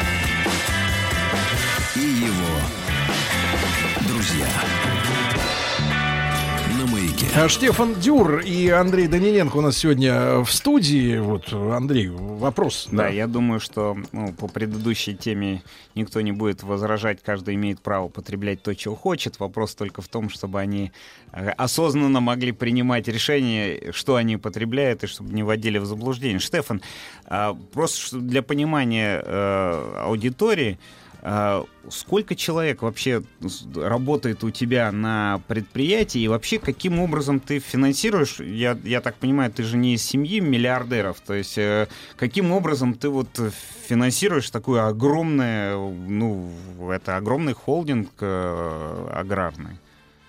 Ну да, ну сам, э, самом деле, то есть работает сейчас у нас 12 тысяч человек э, во всех э, регионах. Это в основном это сельхозпроизводство и некоторые там и в перо- ну как некоторые и много тоже в переработке сейчас. А, ну, по финансированию, в самом деле, да, приехал э, почти ни с ничем. Тогда, ну, студентом был, там родители не бога, совсем не богатые, а, простые люди. И, э, ну, как со временем начали, так изначально, да, и э, хорошее развитие, большое развитие, конечно, с 2005 года не было бы возможно без государственной поддержки. Вот при этом там действительно большое спасибо министерству а и правительства. А если так смотреть, то, по, по, конечно, банковское финансирование достаточно много. А, Это разные банки, да, есть и Сбербанк, и Альфа-банк, и Банк Открытый, так, но э, не могу не говорить, так вот, э, что все-таки наш основной так, финансовый партнер, так сказать, это Россельхозбанк, который профильный наш отраслевой банк, э, где мы как-то найдем понимание, ну, люди, которые как-то знают, э, что такое сельское хозяйство, что такая корова, и без их, они тоже зарабатывают на этом, то есть мы платим проценты тоже, то есть это подарков там, да, ком- подарков там нету, а, но все-таки они понимают, что молочное животноводство это длинное вложение, да, то есть окупается у нас коровник там не, не быстрее, чем 8 лет, 10 лет, да, если подсолнечником заниматься, да, ну посеял, убрал, продал подсолнечник, деньги на месте. Все-таки коровы, это э, корма, выращивание молотника, потом э, мола- этот молоко. Ну, я так понимаю, что банк это как бы составляющая, да, звено э, всей этой цепочки, да, то есть без, ну, без, без банковского системы... финансирования именно Россельхозбанка, да, в данном случае. И, э, соответственно, субсидирование государством процентной ставки. Да, то есть э, мы коммерчески платили бы там 10-11%, а так государство 7%, э, 8% возьмет на себя, и, соответственно, мы платим там 3-4% годовых. Вот это нормально для развития Ну, молочного вот, рынка. Стефан, а скажите, пожалуйста, а в Европе там или в Штатах, вот про штатских фермеров э, я тоже слышал, что они э, ну, тоже субсидируются, ведь, да, сельское хозяйство... Вот Сергей, да, Ну, правильный там от- вопрос задает. Вот э, просто очень много критики, что у нас недостаточно в России поддерживают, и вообще село не поддерживают. Вот ты же видишь, как в других странах. Вот как ты вот считаешь? Вот Как организовано? Вообще, Ну, вот сравнить это есть. вез- везде сельское хозяйство, ну, почти везде сельское хозяйство поддерживается, по крайней мере, во всех странах, которые должны обеспечить продовольствие, Себя. свое население с- своим продовольствием, да, а, там это безусловно. И там, где климат не самый такой благополучный, например, да, и э, там, безусловно, надо это поддерживать и поддерживается. А ну, процентные ставки немецкие, американские фермеры так и так платят 2-3%, потому что ставки такие, да, и без Ну да. субсидий, они платят низкие ставки. А субсидии идут там на гектар. В Германии, например, каждый фермер 300 евро получает на гектар в год, просто так, как э, поддержка. Но это более такая социальная задача, и для развития сельского хозяйства, может быть, было бы лучше чуть поменьше даже платить там. Да, То есть это больше сейчас- для сохранения людей это в больше сельской для, местности. Да, больше для этого. И, между прочим, это тоже сейчас очень важная тема для Минсельхоза, может быть, даже не говорили, мне это очень прямо по душе нравится, потому что я сам сельский человек, что сейчас Минсельхоз очень начинает э, хорошо поддерживать развитие сельской местности. Мы все-таки, ну, есть люди, которые считают, что можно и жить без людей на земле, да, Мгм. и ехать на сельхоз работы как на вахту. Да. Но это все-таки не наш подход, да, не наш европейский подход, и тем более не наш русский подход. Все-таки хотим, чтобы люди жили на селе, чтобы села развивались, чтобы были условия так нормальные. И сегодня люди, молодежь останется на селе только если условия не хуже, чем в городе. Да. Ну, то есть А, инфраструктура, Штефан, детские а сады вот и ты, далее, ты да. скажи, пожалуйста, ты стал миллионером в России? Ну, Ну, вот чё- есть у тебя джип дорогой? Я всегда на земле, у меня деньги хватает на жизнь, то есть я не жалуюсь, было бы очень плохо, если я жаловался бы. Я жив- живу нормально, все, что мне надо, могу себе позволить, а больше, может быть, и не надо. Сергей, можно я встряну? Я обязательно должен сказать, вот если бы встретить Штефана на улице или увидеть его подъезжать, никогда бы не подумал, что этот человек владелец и управляет таким э, крупным эм, предприятием и бизнесом. Холдингом. К сожалению, в России есть такая иногда перегиб, когда на- начинает там охрана, кортежи и все остальное. Штефан мог бы себе многое позволить, но он очень скромно себя ведет. э, И это, конечно, импонирует, мне кажется, сотрудникам. И еще мне нравится его отношение к сотрудникам. Вообще, у меня такое ощущение, что это как такая одна большая добрая семья. Вот ты как к своим сотрудникам относишься? Вот твое Ну, отношение. Чуть в этом есть, конечно, когда 12 тысяч человек, то уже отношения уже не такие, как были, когда были 100, 200, 500 человек, да, но все-таки мы стараемся сохранить этот открытость, Э, люди, любой человек может ко мне обращаться, я многих э, и доярок, и э, трактористов, механизаторов по имени знаю, да, и пытаюсь как можно больше времени с ними проводить, просто там сесть на трактор, там и про- проехать какое-то время. Просто это тоже очень интересно, потому что все-таки работают в основном наши люди, да, мы можем там что-то умное делать и так далее. А, вот, если нет наших- Стефан, как человек, который все-таки со стороны, да, смотрел на наш характер, вот как сделать так, чтобы человек наш работал? Просто уважать. Надо уважать. Любого человека надо уважать. Это очень важно, потому что мы тоже хотим, чтобы нас уважали, и также надо других уважать. Вот если это соблюдать, будет уже очень Вот много. на заметку нашим слушателям, среди них много работодателей. Если ваши вдруг э, ушли в запой, значит, вы их не уважаете. Вот. Штефан абсолютно прав. А Вот э, я вижу и по нему, и по успешным предпринимателям, когда уважаешь тех, кто с тобой работает, тогда и ты получаешь результат. Ну да, ну и все люди, в первую очередь, они люди, да, то есть э, и у каждого человека есть своя жизнь, да, у него есть своя семья, или у кого нет семьи, есть свои там проблемы, отношения и так далее. И вот это надо все как-то уважать.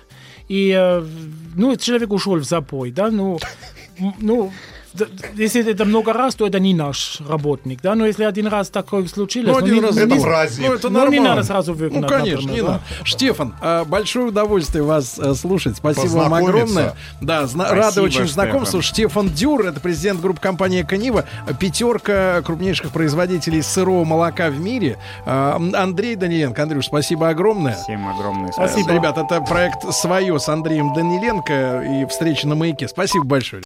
Еще больше подкастов на радиомаяк.ру.